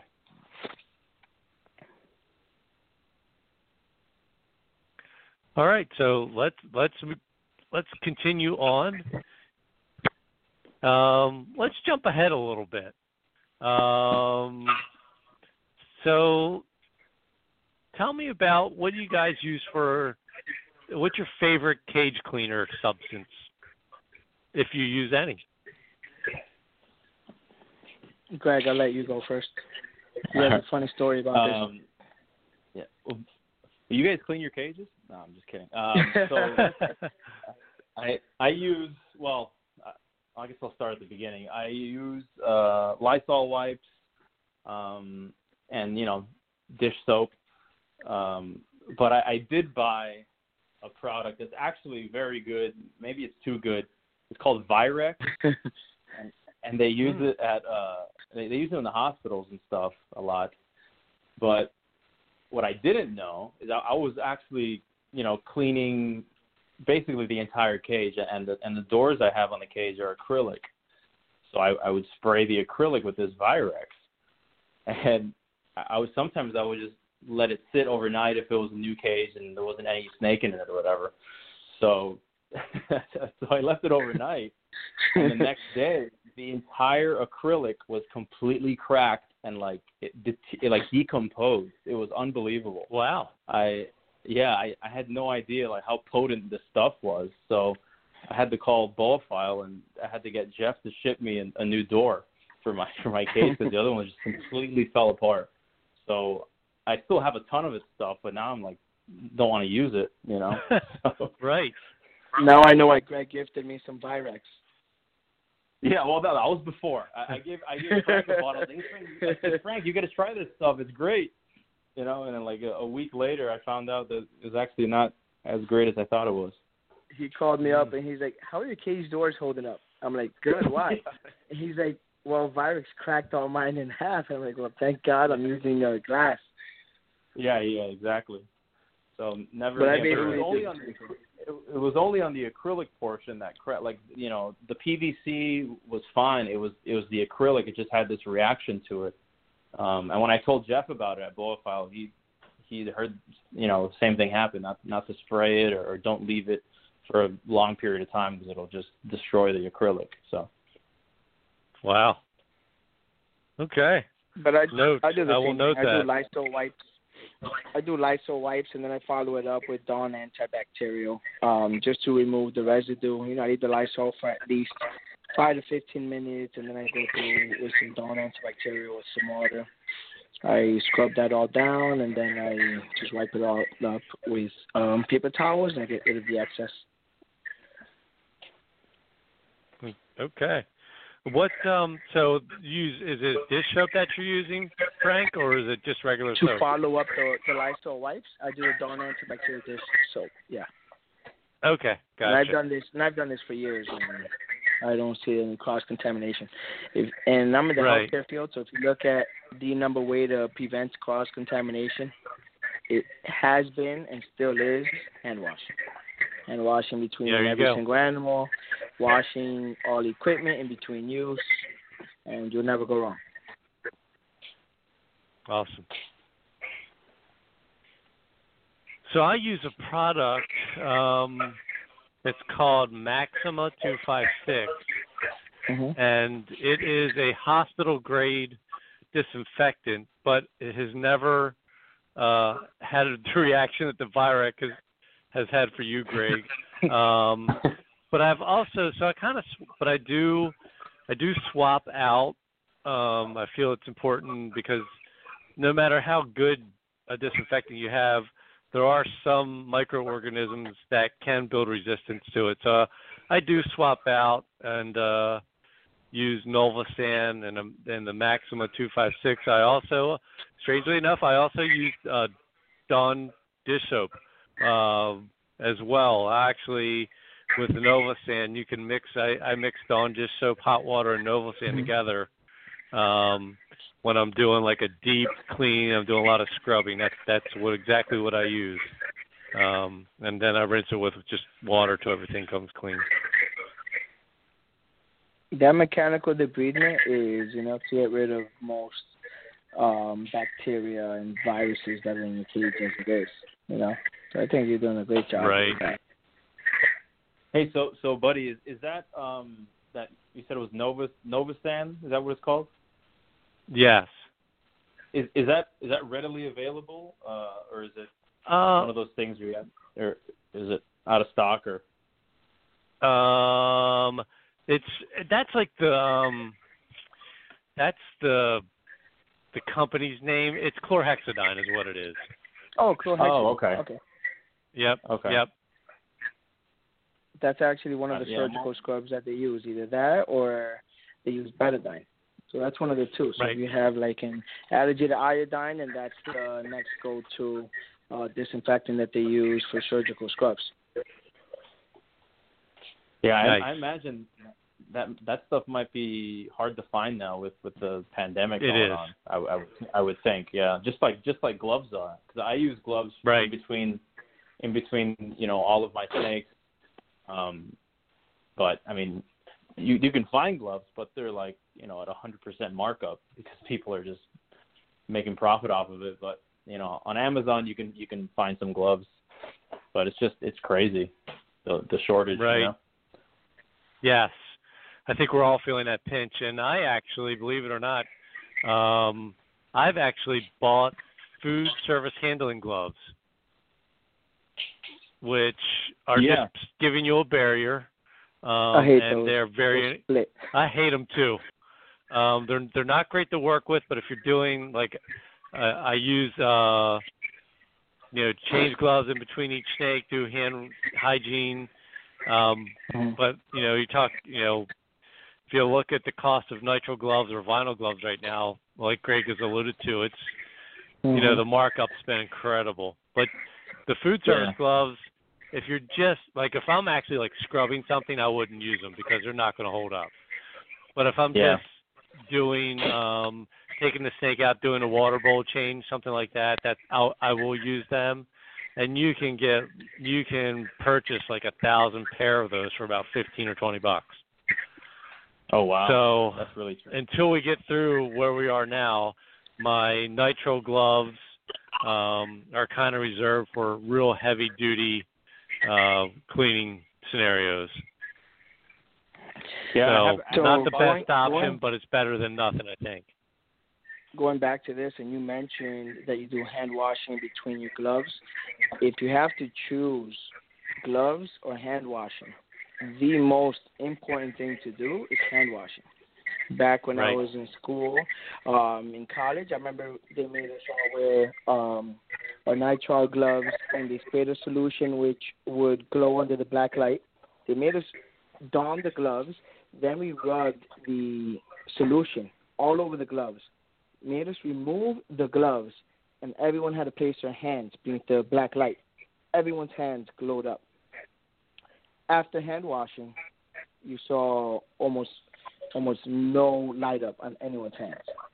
So that just goes to show even these gloves that you're purchasing from different manufacturers may have little holes in them, or you may even have some bacteria or virus um, get on your wrist.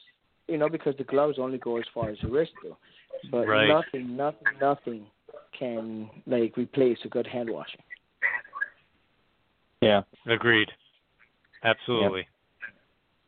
yeah. I've been, I Absolutely. haven't used the nitrile gloves in, in a while, but the I I found vinyl gloves on Amazon for a decent price. I got a thousand for eighty bucks, and that's like the cheapest. That's I've a really seen. good price. Yeah. Yeah, and they're still they're still available. It's a company. Well, it's just they're just it's it says just says basic on the front of it. But if you put vinyl synthetic, they're vinyl synthetic exam gloves. They're latex free, powder free, and all that stuff. So, Mhm. um, eight- eight- eighty bucks for a thousand. So I I jumped on it. Nice. Yeah, that that's a really good price. Um, I'll have to look at that because the la- I just looked. Um, I just I'm ready to do an order, and I was looking today, and the cheapest I could find was 120 per thousand for vinyl. So, Oh, wow. I'll Yeah, take a I'll- look. Hopefully, I can find. I can send you the link if you- if you want. Cause I I ordered them pretty Yeah. recently. So Awesome. Yep, perfect. So, guys, we are getting close to the 11 o'clock hour, but I want to I want to do two more questions and then we'll wrap it, and then maybe and then we'll, let's bring you back, and we can probably add some other stuff in here, um, and then uh, finish up what we did in tonight, and then maybe add some other stuff in here. But I, it, it, I have to say, it's been a pretty fun show, and uh, it's kind of funny how we are different on a lot of things, but then we're also similar. So, are you ready Yeah. for the final two questions? Let's go, drum roll. Okay, here we go. so, um, favorite snake book? what is the more good complete Chondro for one thousand? okay, okay, makes sense. What about you, Greg? um, man, I hate to agree with them just because we're not always agreeing, but man, I, the more the more complete Chondro for me is that's the best book out there. It's just because the I, for I like the historical pictures of all the snakes. You get the ID numbers. You know, some of the information might be you know, a little bit out of date, but I think Mhm. it's still applicable.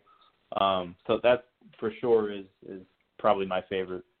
And what about you? So, so re- remember what you said, Greg, about uh, 1999? This is one of the questions earlier. So we're going to go back even further. Um, for me, it was uh, the reproductive husbandry of boas and pythons by Ross and Marzec. Um, that book, and I don't know whether you guys are familiar with it. Um, I bought that book in hardback, and probably in two years it had fallen apart completely. I'm on my third copy, um, and it- they're now hard to. Re- it's really hard to find it in hardback. Um, and that book, for me, and I believe for the actually the entire anyone that breeds pythons, I think that that book um, was ground breaking in that it kind of in one area in one one one location you were able to read about temperature cycling um, you were able to understand breeding the mechanics of breeding and um, how to artificially incubate eggs and i think that that book's popularity led to the initial po- captive bred python boom in the 90s and it definitely helped me in the 90s um, be able to produce pythons in captivity. So for me, it's still probably the most influential uh, snake book for me. Yeah, I'm I adding need it to- to my I'll, Do need to- I'll need to get a copy of that some sometime. I'll look for one. Yes. Yep. You, um, there's a paperback version. It, it's a blue a blue cover. You can find it occasionally, but it's it's a good book. Um, it's and you know I it lays a foundation for a lot of things that um, we're still using today. Mm-hmm. So we'll finish Yeah, with the last cool. question, and um, you know, and you're you're participating right now in the form of social media. So social media is very uh, influential in our in our hobby right now. So what which uh, out which uh, social media platform do you think is uh, most influential right now for chondros? Frank, you want to go and take this one first? well, for me, it's um, Facebook, and I go on the Morelia Viridis forum Facebook version, and this is basically a spin-off of the main one um, uh, that was on the internet. I'm not sure um, if it's from the same group. I think Tapatalk was the person that took over the one on the internet. Um, but that's Right. my number one, and then the Green Tree Python Morelia Viridis uh, forum as well on Facebook. Those are the two that I frequent and post on. Okay, excellent. What about you, Greg? Yeah, I mean, I, I think it's when you say influential, I think definitely Facebook is probably uh, the most influential, just because there's so many members and it's like it's very very active.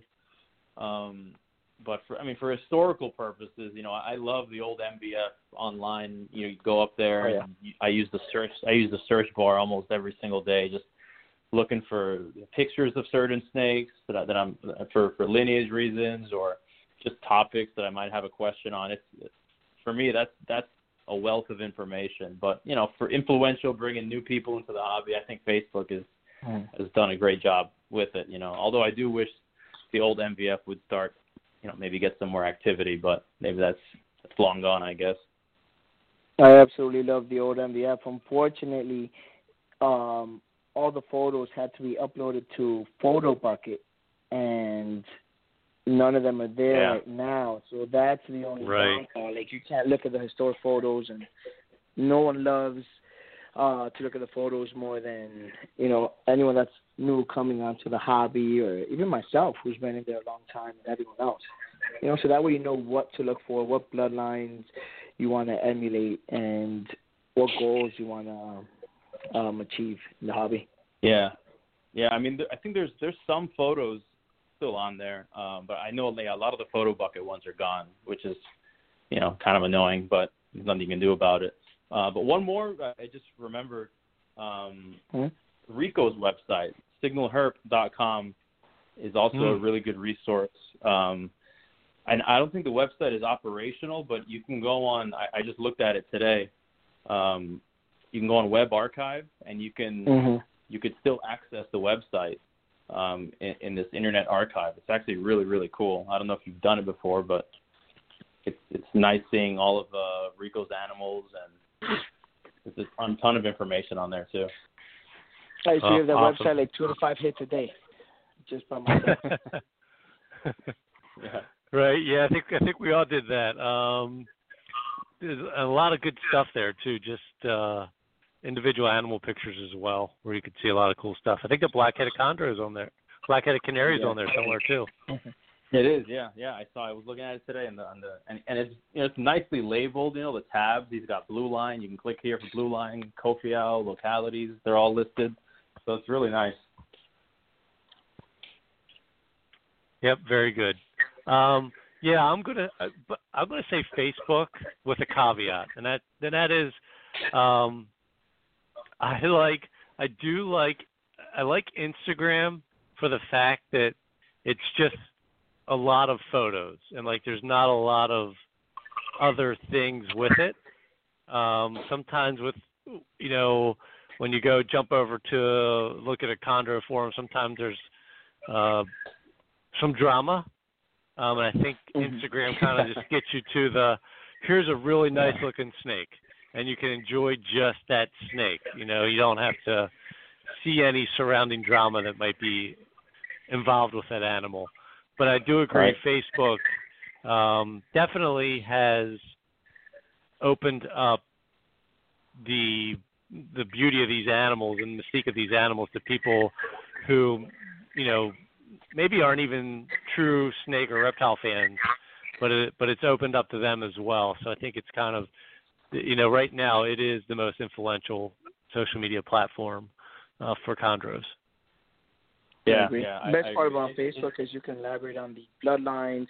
I'm a pedigree fanatic, so I love speaking about the bloodlines and which one's bred to which. Because you know, if you understand the history, you understand Right. um, the components that was utilized to make certain bloodlines, and you can reproduce these animals. You know, you can't build a Ferrari with Hon- with Hyundai parts. You know what I mean? This is true. Absolutely. Yeah, yeah, yeah. I, I think Instagram is great. I love Instagram. I, you know, just for the sake you can just post pictures and you like it and you move on. There's you don't have a hundred people arguing about why they need a reptifogger or something. You know, so that's, that's Right. I, Right, I try to avoid yeah. those those conversations. Yes. Yep. They can they can they can put you in a bad spot quickly. Yeah. So um, we're going to end it here, guys. But I'll, before we leave, so obviously, uh, people may want to get a hold of you to talk about uh, animals you may have available. Maybe they have a question about something you had talked about this evening uh, regarding what, what your favorite things are.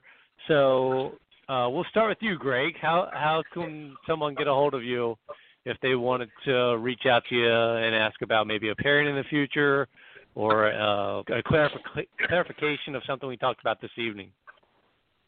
Yeah, so I, I do get messages, you know, daily from people uh, who are interested in some animals. So um, usually, you know, if you can, you can direct message me on on Instagram or Facebook um, at uh, Parkland Chondros, um, and I've answered pretty quick. I'm always on there looking for stuff, so that, that's probably the best way to get a hold of me. All right. And myself, Thank you. I'm purely a hobbyist, but you can reach me uh, via Instagram or through Facebook with my full name, Francis Gaton, via AOL.com, or you can just search my name on Facebook or Instagram or just shoot me a message and, you know, talk chondros or whatever it may be. Pleasure to talk Yeah. to Fra- anyone. Frank has the has the best email address on the planet. I also have a Gmail, by the way. Yeah, it's Francis Gaton at AOL.com. okay. as long as it works, right? That's right. Yeah, I, I I wish mine was that simple. There you go.